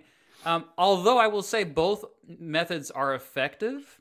What what uh, what was my question here? Oh, yeah. Why do you think your style works? Because I think it does work. I really do. I mean, it's just I'm so blunt and I'm so just I I do not mince words. I I describe people as they are. If they're a fraud, I call them a fraud. If they say something stupid, I call it stupid. Um, it's not that I think that that's the most effective way to do it. It's simply my personality to do it that way, and I don't like to misrepresent myself or put on airs. This is how I talk, and I feel I feel a sense of urgency to. Eh, so okay, so there's two things I want to say about this. Number one, I feel that it is a disservice uh, if you are exposing a fraud or exposing pseudoscience in some way, if you take a soft approach and you treat it as though it is a difference of opinion, you're doing a disservice. You are lending a false air of credibility to something that is objectively false, manipulative, propaganda, what what have you. So I think it is wrong to do that. Um, but number two, while I don't think that necessarily the way I do it is somehow the best way to do it, I do not feel that taking a softer tone is also, uh, I don't think that that is objectively better either. I think that they are different styles and they have their merits. But I know debunkers in the science space that are sweet as can be, not treading on any toes, very agreeable and if you go into, especially uh, so much so that some of these people will agree to debates, you know, like the D, the Discovery Institute folks or something, they'll do an actual live exchange. They would never do it with me. They would absolutely never do it with me because they know how how hard I would press them and I'd humiliate them. But they do say yes sometimes to these softer creators. And if you go into the comment section of those videos, it's unreal. It's unbelievable. The same way that they go into mine and say you're just a mean jerk and you're an you're an I can't believe you're talking this way. You're so mean. In those they go wow this is how public discourse should go. It's a civil conversation and I have so much respect for how civil the conversation was ultimately the other person didn't say anything that I found valid, and I'm not changing my beliefs in any way whatsoever. But what a nice civil conversation. So nothing has been achieved. Right? It's the exact same script. It's just the mirror image. It's the polar opposite. They're still talking about the tone alone and saying nothing about the substance of what the person was saying. So to me, it's irrelevant. You know what I mean? It's like if you are motivated, if you are ideologically motivated to go like this and shut your ears when someone is speaking that says something you don't want to understand or believe, then the tone is they're going to fixate on the tone no matter what the tone is mm. as a, as an escape port to to avoid addressing anything substantive. So why why misrepresent myself if it's not going to be any more effective anyway? I'm an abrasive, direct guy, and I'm going to talk that way. If someone's a fraud, if someone's an idiot, that's how I talk, and it's fun. and it's fun and cathartic, and I think some people appreciate it because I don't abuse it, right? I don't. I only do it when it's true, right? Uh, this is uh, there. You know, these people. The Discovery Institute is a disgusting, loathsome propaganda mill that's trying to aid in the creation of the Handmaid's Tale in America. That's the direction that it's going. You know what I mean? Mm-hmm. That's where their backers want to see biblical law right? They want theocracy. this is a terrible, terrible thing. Um, we you not going to be polite of, to them, you know. you do a lot of debates, and I actually understand why people don't do debates because you hinted hinted. At I've actually done very few. I've only done three.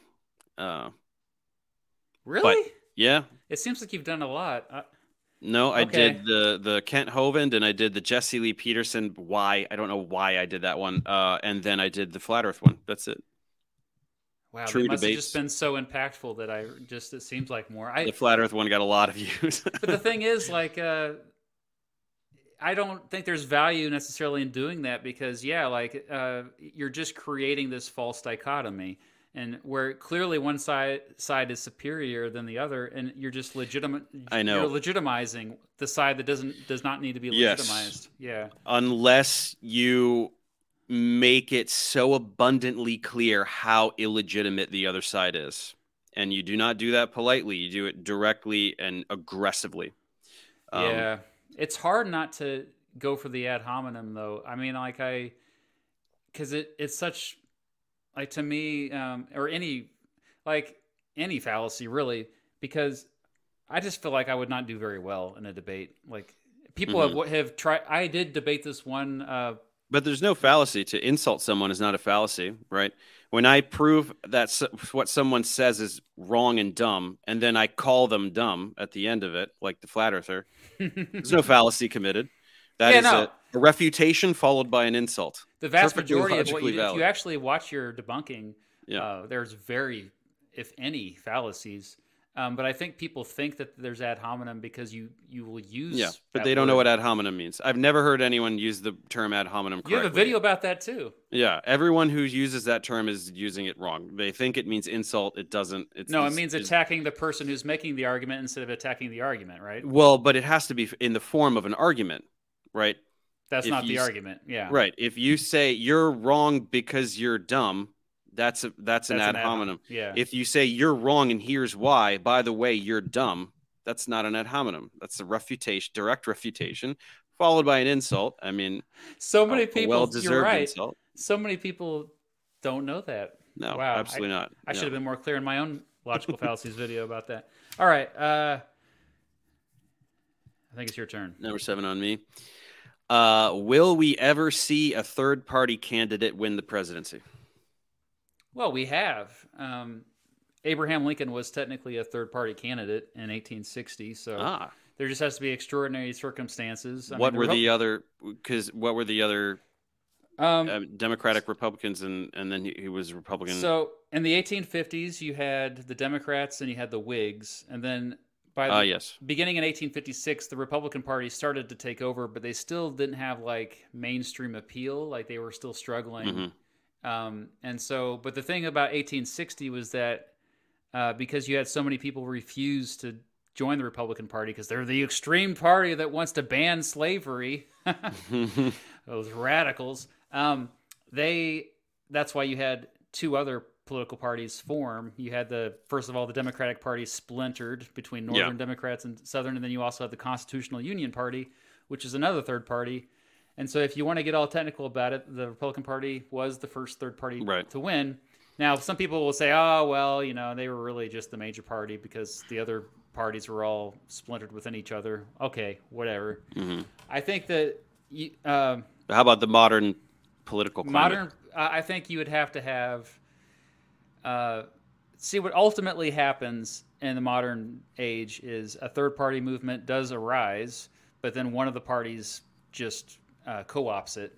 So we saw this in the 1990s right. with Ross Perot, um, the party that was like really Perot. Uh, he said some things that appealed to a lot of Democrats, but ultimately, I think the uh, Republicans were more they embraced his uh, mm-hmm, his mm-hmm. politics more.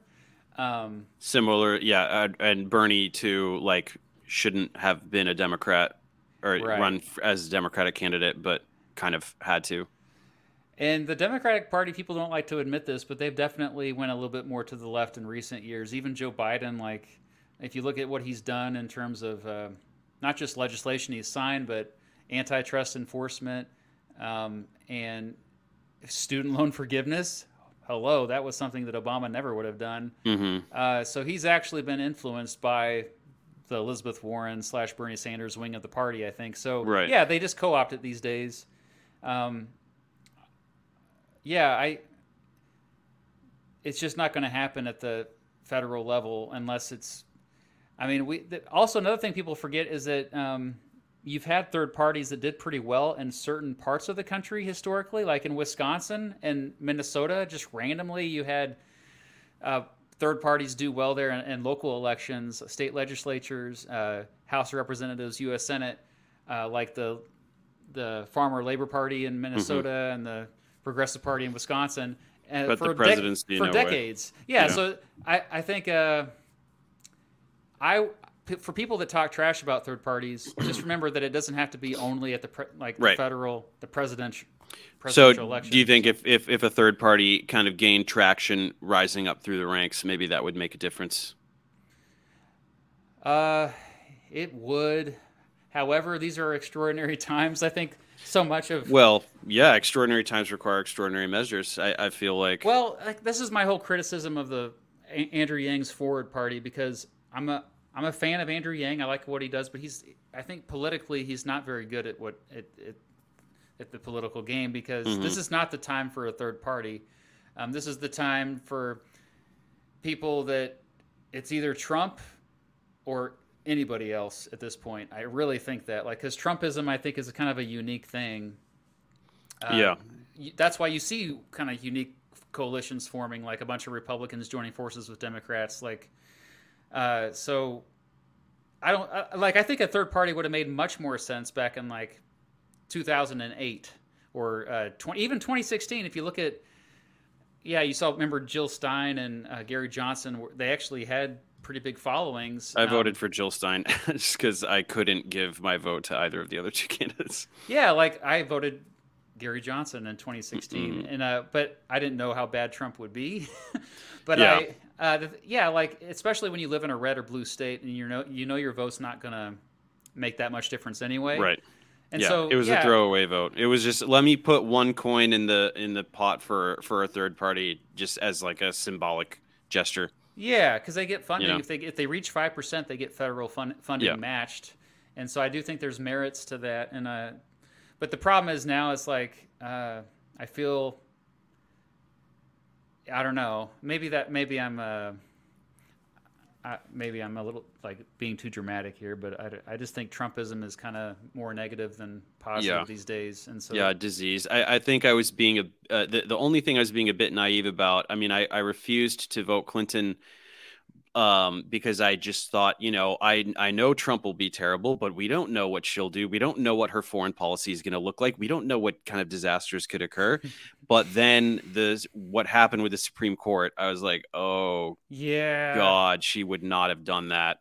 Supreme Court, this is bad. Like, I always say though, hey, like the the yeah. Senate has to approve, but now like they don't even need a 60 votes anymore. It's just 50 votes for just ram it, ram it these people in, you know. Yeah, and so, I, I wasn't, I, I, was, I was not a Hillary Clinton fan at all. But in in hindsight, yeah, I was like, uh, but you know, maybe it would have been worth. Like maybe Joe Biden never would have got like.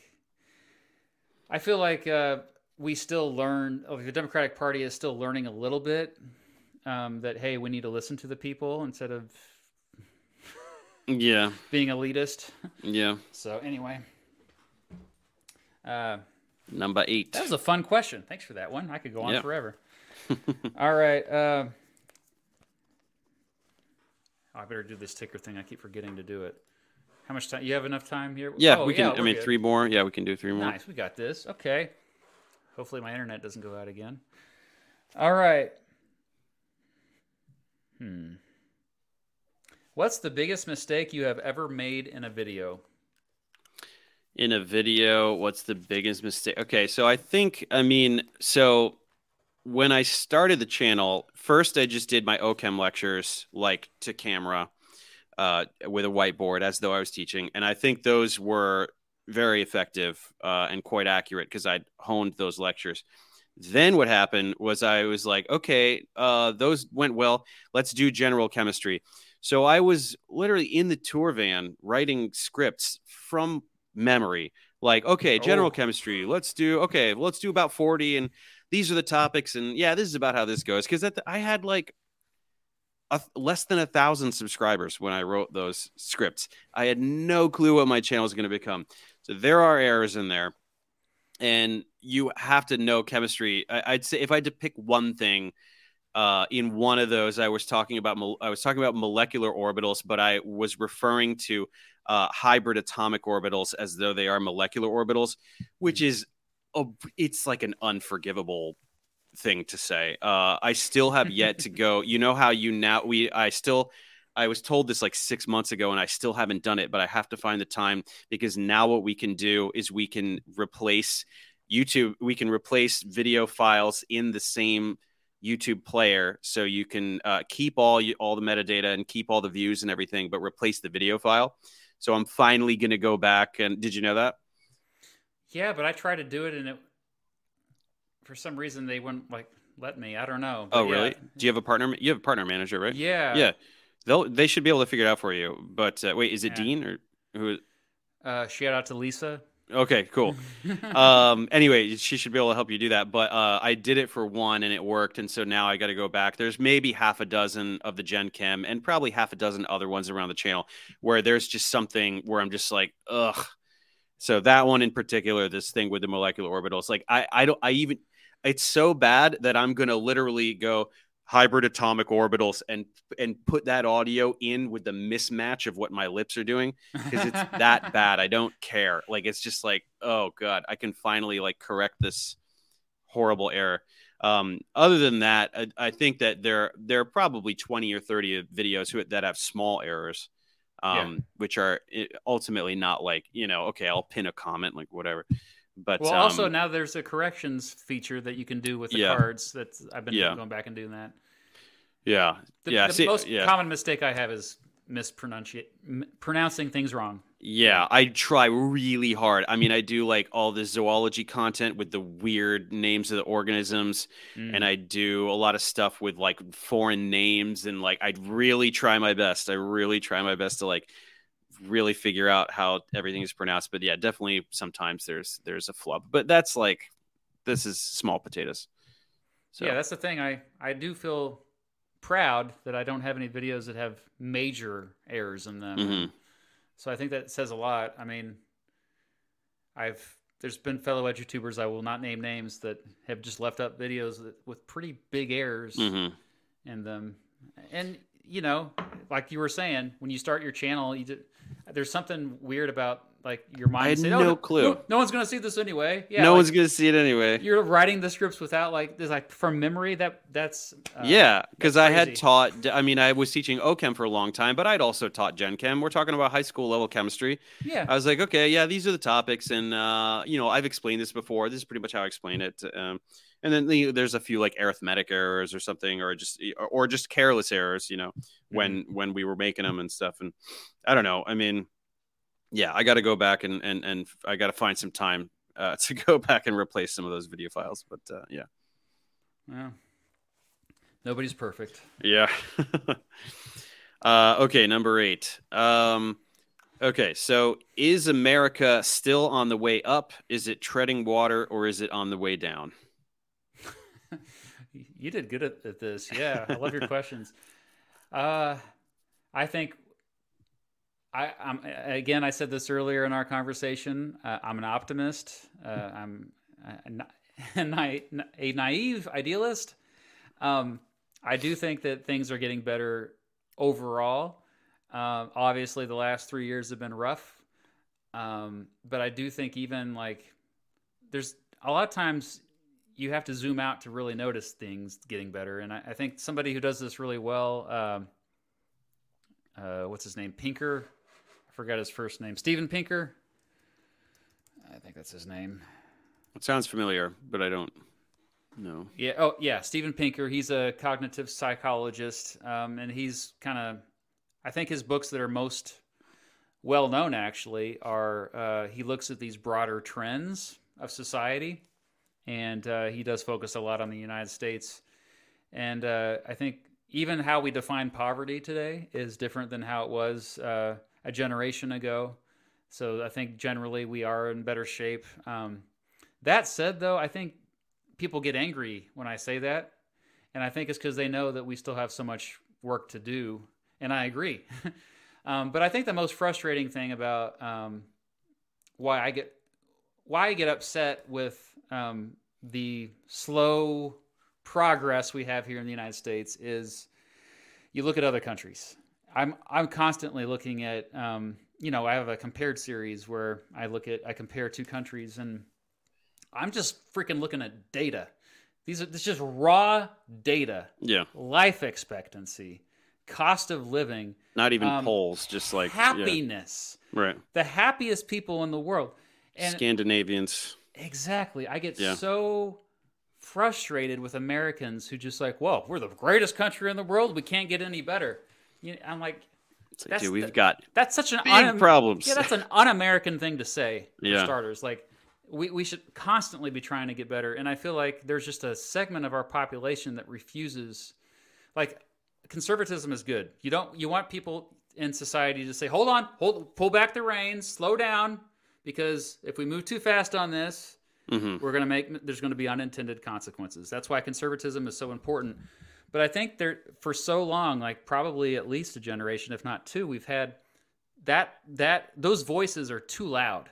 And the root of the problem is we don't have true representation in this country. And I've gone on ad nauseum about this. Like our our voting is all messed up with gerrymandering and mm-hmm. uh, you know representation not still being antiquated. So, uh, w- w- like, if we fix the representation problems, I really do think we'll we'll start like progress will resume. Um, people complain about the Supreme Court though, and like I feel like I have to defend the Supreme Court a lot of times though because they're a big reason why we've made any progress in the last generation. I always bring up gay marriage. I mean, that if where would we be without the Supreme Court's decision in Obergefell mm-hmm. v. Hodges? Um, and uh, a lot of that's time, why we got to change how how it operates term limits or something because this lifetime appointment you get one guy like trump mm. in there.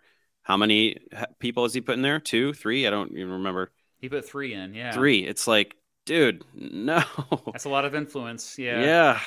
So uh and I know the reversal of Roe v. Roe v. Wade was really discouraging for a lot it's of Americans. Astounding, man. Um, but at the same time, I like to remind people that hey, it this was it just said it, it, the states now have power again. I'm a big advocate of like Democrats who are really fed up with the direction of this country overall, moving out of blue states into red states. It wouldn't take that many of them to move to Wyoming or North Dakota to, you know, to, to sway it. Yeah, yeah, to swing it. Uh, yeah, you can especially work remotely. You don't have right. to work. yeah, the pandemic. Yeah, everybody moved to uh, someplace rural and turn it. I mean, yeah, because like that's what's yeah. happening right now. You have the it's warped representation, and so that's why I think it's frustrating. And yeah, like I I think that the one of the biggest problems in terms of issues is healthcare.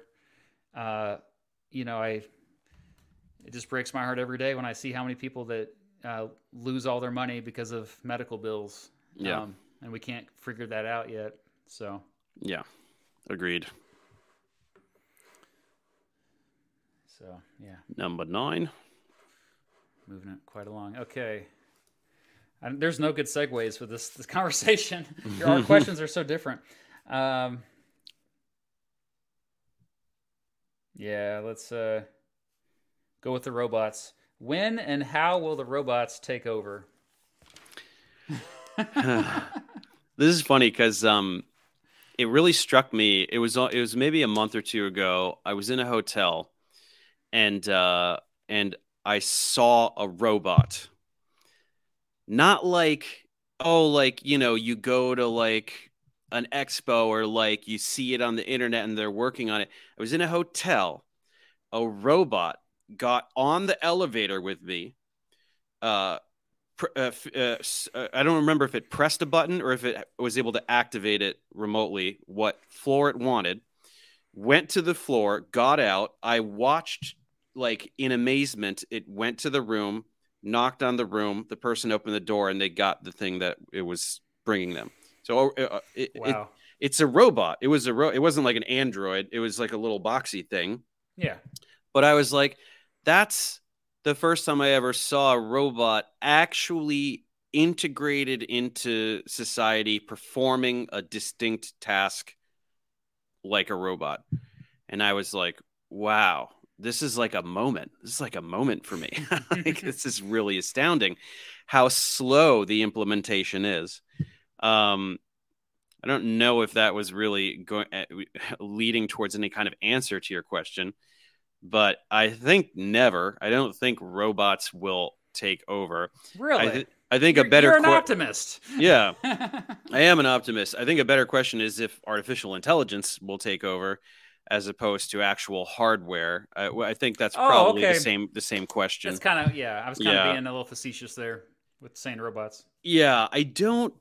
I've had this conversation with a lot of people, and like I'm not a tech guy, so like this is not my realm. But I, the, uh, just from the standpoint of like consciousness like i think we tend to like anthropomorphize things and because humans are like aggressive and seek to dominate and seek to collect resources and things that we sort of attribute that sort of behavior to any raw form of consciousness. But i think that ai like it i, I struggle to find a motive that any kind of artificial intelligence might stumble upon out of their own accord that would motivate them to dominate the human race it doesn't make sense to me well we're destructive but, yeah we are um, would be destructive to their own habitat. Why would they not be threatened by us? What habitat? I mean, like we're oh, like we're gonna shut shut everything down. We're gonna shut them off. Destroy the planet, or maybe yeah. Well, perhaps. Do they do they care? Do, do does artificial intelligence fear death the way humans do? You know what I mean? Uh, I mean, uh, 2001: Space Odyssey is probably my favorite movie of all time. Um, and movie. Hal is an unbelievable character um, so uh, like uh, that that is a really great thought experiment in like what would AI do when threatened, you know. But I don't know if it. I don't know. I, like it's it's wonderful science fiction. I don't know if it's true. I don't know if that's right. I don't know if yeah. AI would behave that way. And I'm just saying I don't know. Like it's like yeah, it's, it's, always a good answer. I have no idea. In the meantime, I think like Chat Chat GTP and stuff is like. I was going to bring that up pretty cool. Have you used it? Uh, a little bit, yeah, just to like see what it is, or also like the thing that you give it all your headshots and it makes those awesome, uh, those awesome surreal artwork of you. Which like I got a bunch of like you just do. Oh, I'll pay five dollars for like a week and I'll just get like a hundred of them, and I'm like, dude, I'm gonna use these as like album artwork. Like it's yeah. me and I'm in space and I'm like, it's crazy. I'm like, this is amazing. Um, I mean, I can't wait till it gets to the point where like it, it might like it, it might impact my workflow if I can if I can train AI to like do some of my post production for me.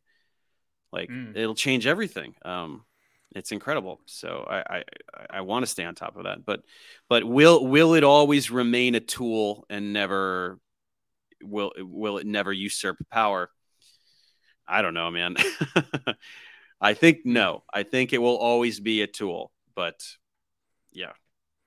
I think we'll I, I lean towards yes, actually, um, but I don't think it's necessarily going to be a bad thing. I think humans will accept it, which is kind of crazy to think about. Obviously, I have no idea as well, but I and I, you know, we base a lot of what we think about this stuff on science fiction movies and right. books, whatever. So yeah, I Robot. But and, you know, the yeah. people who create these science fiction uh, movies and books, they they think about this stuff all the time, and I think we should pay attention. Sure. Um, and I have used Chat GPT lately, and I've actually it's helped me for research. Now I tweeted this I think just yesterday. It gets a lot of stuff wrong. I've had mm-hmm. to correct it, and the thing that I, I guess troubled me the most was how confidently it said like because um, i'm making a video right now it's it's the differences between uh, blue states and red states where i just look at the data because ever since Marjorie Taylor Greene tweeted that national divorce thing, I've been kind of fascinated. Like, what if we did split up between blue states and red states, and what would it look like? Mm-hmm. And uh, I was like, okay, like maybe you could add some of this data up for me, so I don't have to. But I ended up having to dig into the data because it literally said Vermont was a red state. Mm-hmm. Um, you know, and so I had to like. Interesting. That's such like a trivial fact too. That's like a yeah. trivially incorrect thing.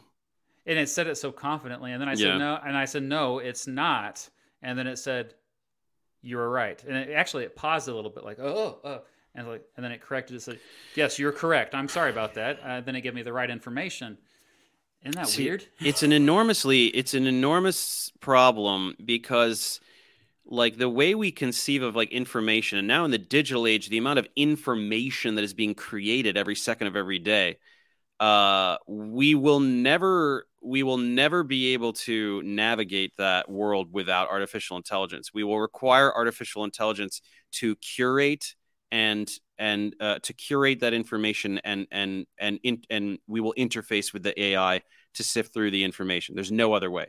It's just an amount of information that no that humans can't even con, you know conceive of. Yeah. But how do you uh, ensure that it does it properly? You know, we're just going to end up trusting AI, and if it's wrong, we're screwed. you know, I don't know. It's but we can't do it any other way. It, it, the, the the alternative is that we do not progress as a species. Yeah, So, That's why I say eventually we might just give in, and we might Yeah. just. I don't know. I, I, I let them that- figure it all out. I I said this before in a stream, but I—I think that humans we like to think that we want to be free, and that we don't like fascism or authoritarianism, but I think we secretly do like it, Mhm. and uh, we d- just haven't come to terms with it. Maybe Um, benevolent fascism. Well, and that's what people argue that that's thing. what uh, like the Asian model. You know, you obviously there's authoritarianism all across Asia, but a lot of Asians are perfectly perfectly fine with it. You know, like uh, now it's interesting in China in particular because like they are clearly authoritarian, but sometimes they let, let the people think it's like they pretend like they cosplay to have freedom. Like they'll Mhm. let them, they'll just randomly let them protest sometimes and not do anything about it. You know, like so. I, I think it's all. I don't know. I just think it. We we It's like to think of yeah. ourselves as free thinkers, and we're just do. But I think ultimately we will just like give in to the machines and accept Maybe. it. yeah, but maybe they'll be the benevolent dictators we always wanted. Uh, Troca Nero, yes, I've seen that. It is amazing. Oh, it's going around right now. There's a uh, video with uh, where an AI voices they use voice for voices for uh, Biden, Trump, Obama, and Hillary Clinton playing Minecraft. It is hilarious. Dude, I've seen Thanks a for the super bunch chat, where they have Joe Rogan and like Jordan Yes. Peterson. Those are no, they're equal parts astounding and hilarious because they're talking about like, uh, you know, Jordan, tell me about uh, the philosophy of SpongeBob SquarePants, and it'll be like, well, you know, ultimately it's a hero's journey, and it's like it sounds just like him, and it's like stuff he kind of would say. You're like, how are you doing this? This is so scary. It's also very scary though, like with these kinds of tools, with deep fakes, with AI voice recreation, and with giving everybody our thumbprint and retinal scan for all of it's like in 10 years, it's going to be so easy to frame anyone for anything. Yeah, What are we going to do? and the government's If- not going to figure it out till it's too late to. I like, know. for to put in safeguards against this. Like, yeah. Here's thumbprint data and uh and DNA data because we have your 23andMe stuff, and here is a video of them committing the crime and talking about it while they're doing it. And it's like all of this is fake, but oh no, like Well, that's why I think critical thinking is so. Like, we just have to train people not to trust anything. yeah. Like, you just ever including you all watching right now why are you trusting us right now don't don't trust us like Mhm. constantly question everything doesn't Sure, mean that you can't yeah. have values or principles or f- truth of any kind but it, just know that it's an ongoing process these people that t- retweet something immediately Right. stop doing that Mhm. just stop like oh assuming Well, that that's correct I, yeah, I, I retweet opinions. I retweet like you know somebody's got a hot take, and I'm like, oh, I agree with that. You know, that's an opinion. that's Uh, a good but- way to, to yeah. say that yeah but i'm But just I talking about like an article Sure, sure, yeah, yeah. Th- Maybe they didn't most even read time it. they didn't even Yeah. read it yeah Right.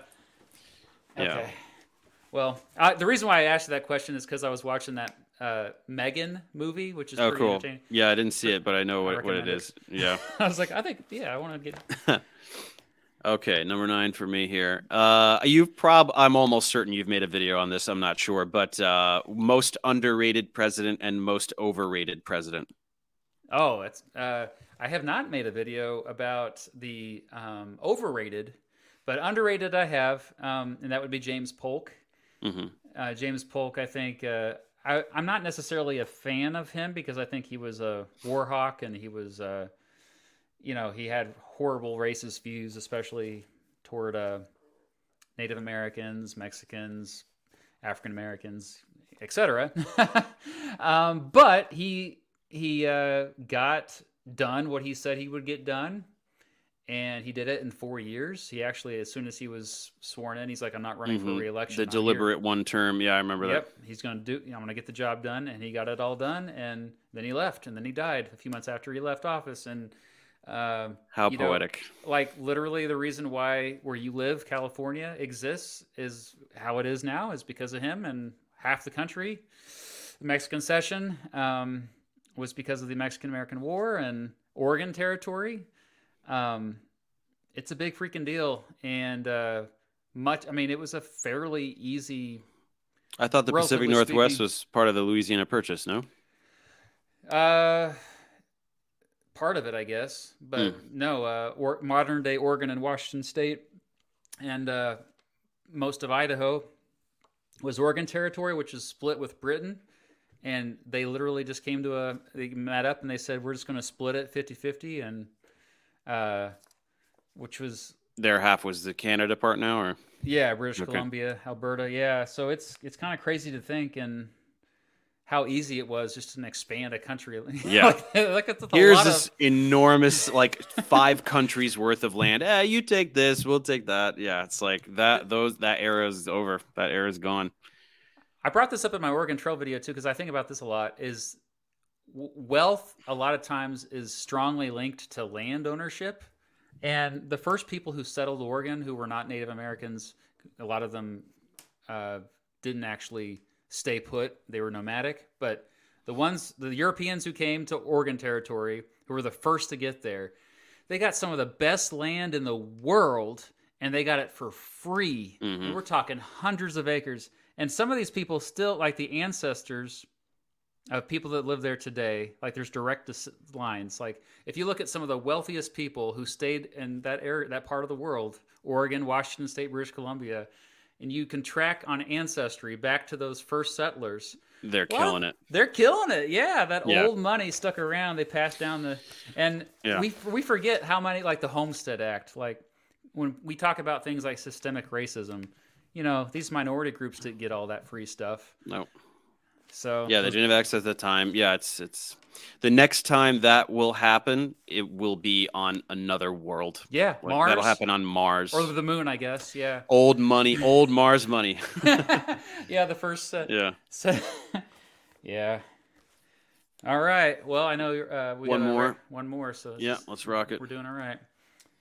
So uh, I know a lot of this is edu- has been education themed since we both have that background. Um, but in terms of K through 12 schools, what would you like to see more taught of, and what do you think is overrated that we just get rid of the, the curriculums?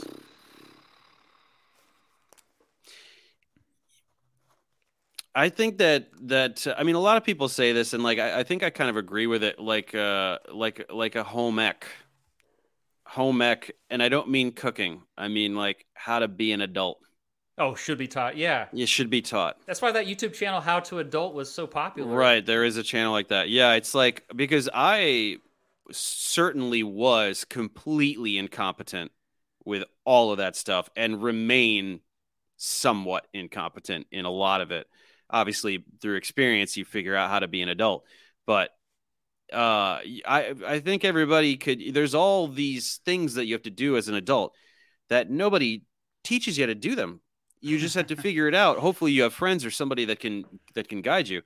But there's no like, there's no curriculum in place for it, and I think that people, you know, could have that. Um, and then I also think you know more art and stuff. I mean, I, I think a lot of schools like have cut art programs and things like mm-hmm. that, and you know, um, what could there be less of?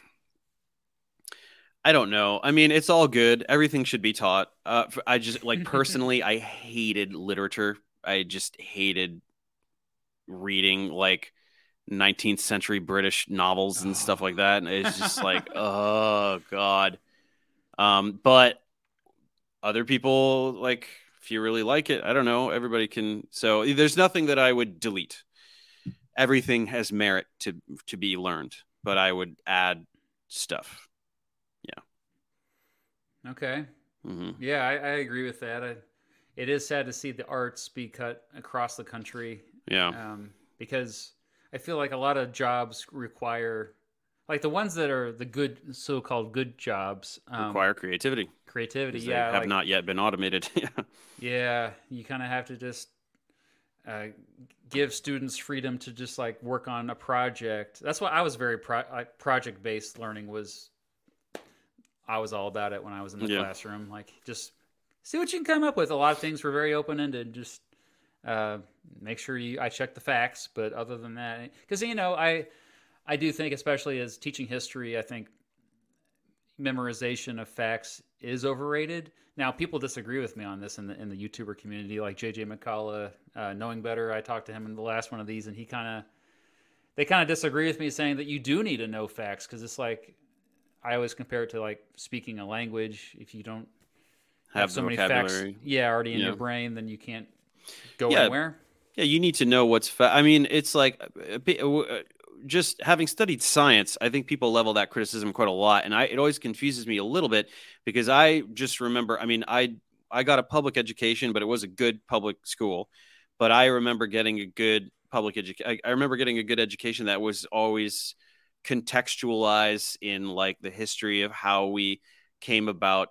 You know, you like, but that's it is part of the formal curriculum. Like when you learn chemistry or you learn physics or whatever, you you a little bit learn the history of that science mm-hmm. and contextualize it in the discoveries, who made them how they made them, what we thought before, the experiments they did to to to substantiate something and corroborate a new idea, how that changed the field. Like we do learn all that stuff.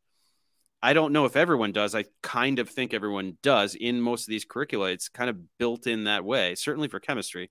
Um, but uh, but I think that's a good thing, and I think there should be more of that. And um, I don't know how. Yeah, I mean, even in like the literature stuff, like you know, with English classes, like I always had pretty good teachers that tried to like, you know, have have really conscientious, thoughtful discussions about the books we were reading and like how how they like what was the cultural commentary that the author was trying to make with this and try to make you think as much as possible. And some students were super into it, and some a little less. And what are you going to do? Um, but uh, yeah, I don't know. It's I always felt that that is largely in place, at least when it's when the education is when there's when the schools are doing what they're supposed to do. You know.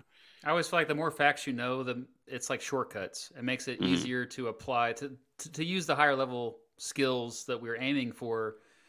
It just makes it more efficient to get to that point. You know, if you already have a bunch of stuff, neurons that are connected or whatever. Yeah. like, mm-hmm. yeah. Uh, I'm sure I could talk to you a while yeah. about that one. What's your last? okay, question? last one. Would you ever consider running for some kind of public office? Oh, you asked me this in person when we met up. I did. I didn't remember that. when we were walking in in uh this New last York one City. in New York. Oh, okay, yeah, cool. Yeah, that was, was not that long ago, so my brain's fried. I think. yeah. No, uh, I I think uh, I would run for local office. Um, I don't think I would like to run for national office unless it was perhaps the uh, House of Representatives. I would consider that. Um, but the only the, the, thing that holds me back from something more high profile is the campaigning and the begging for money. It's just that would be really mm-hmm. a drag, and I, I would, wouldn't want to put my family through that kind of publicity. The background, all that stuff. Yeah. Yeah, and maybe in a decade. Yeah, when they're like my kids are fully grown, I, I think uh, I, I just constantly worry about already. You know, we talked about this earlier. You don't want to put them in uh, harm's way if you can. Right.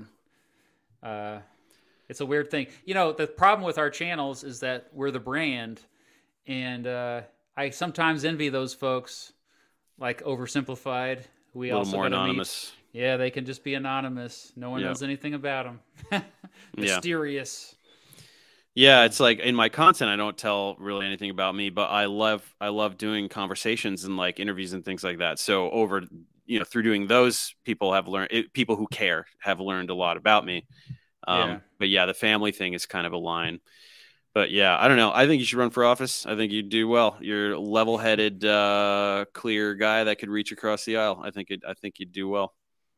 Well, thank you. That means a mm-hmm. lot. I'm sure if enough people uh, bug me to do it, I would be more influenced to do it. But yeah, and if I, you get to like you know give it a decade, hit like 10 million subs, and then you're like you've got like a built-in coalition. Yeah, that will support you. That's the thing. Yeah. I I, I uh, I'm I'm fiercely independent, so it'd be I'm having mm-hmm. a hard time. I would have a hard time picking uh, one political party and just going with it. But go you know, rogue, man. Yeah, yeah, it could the Ross Perot way. Yep. got that Perot sticker back there that my father-in-law gave me. By the way, people Very see nice. that all the time.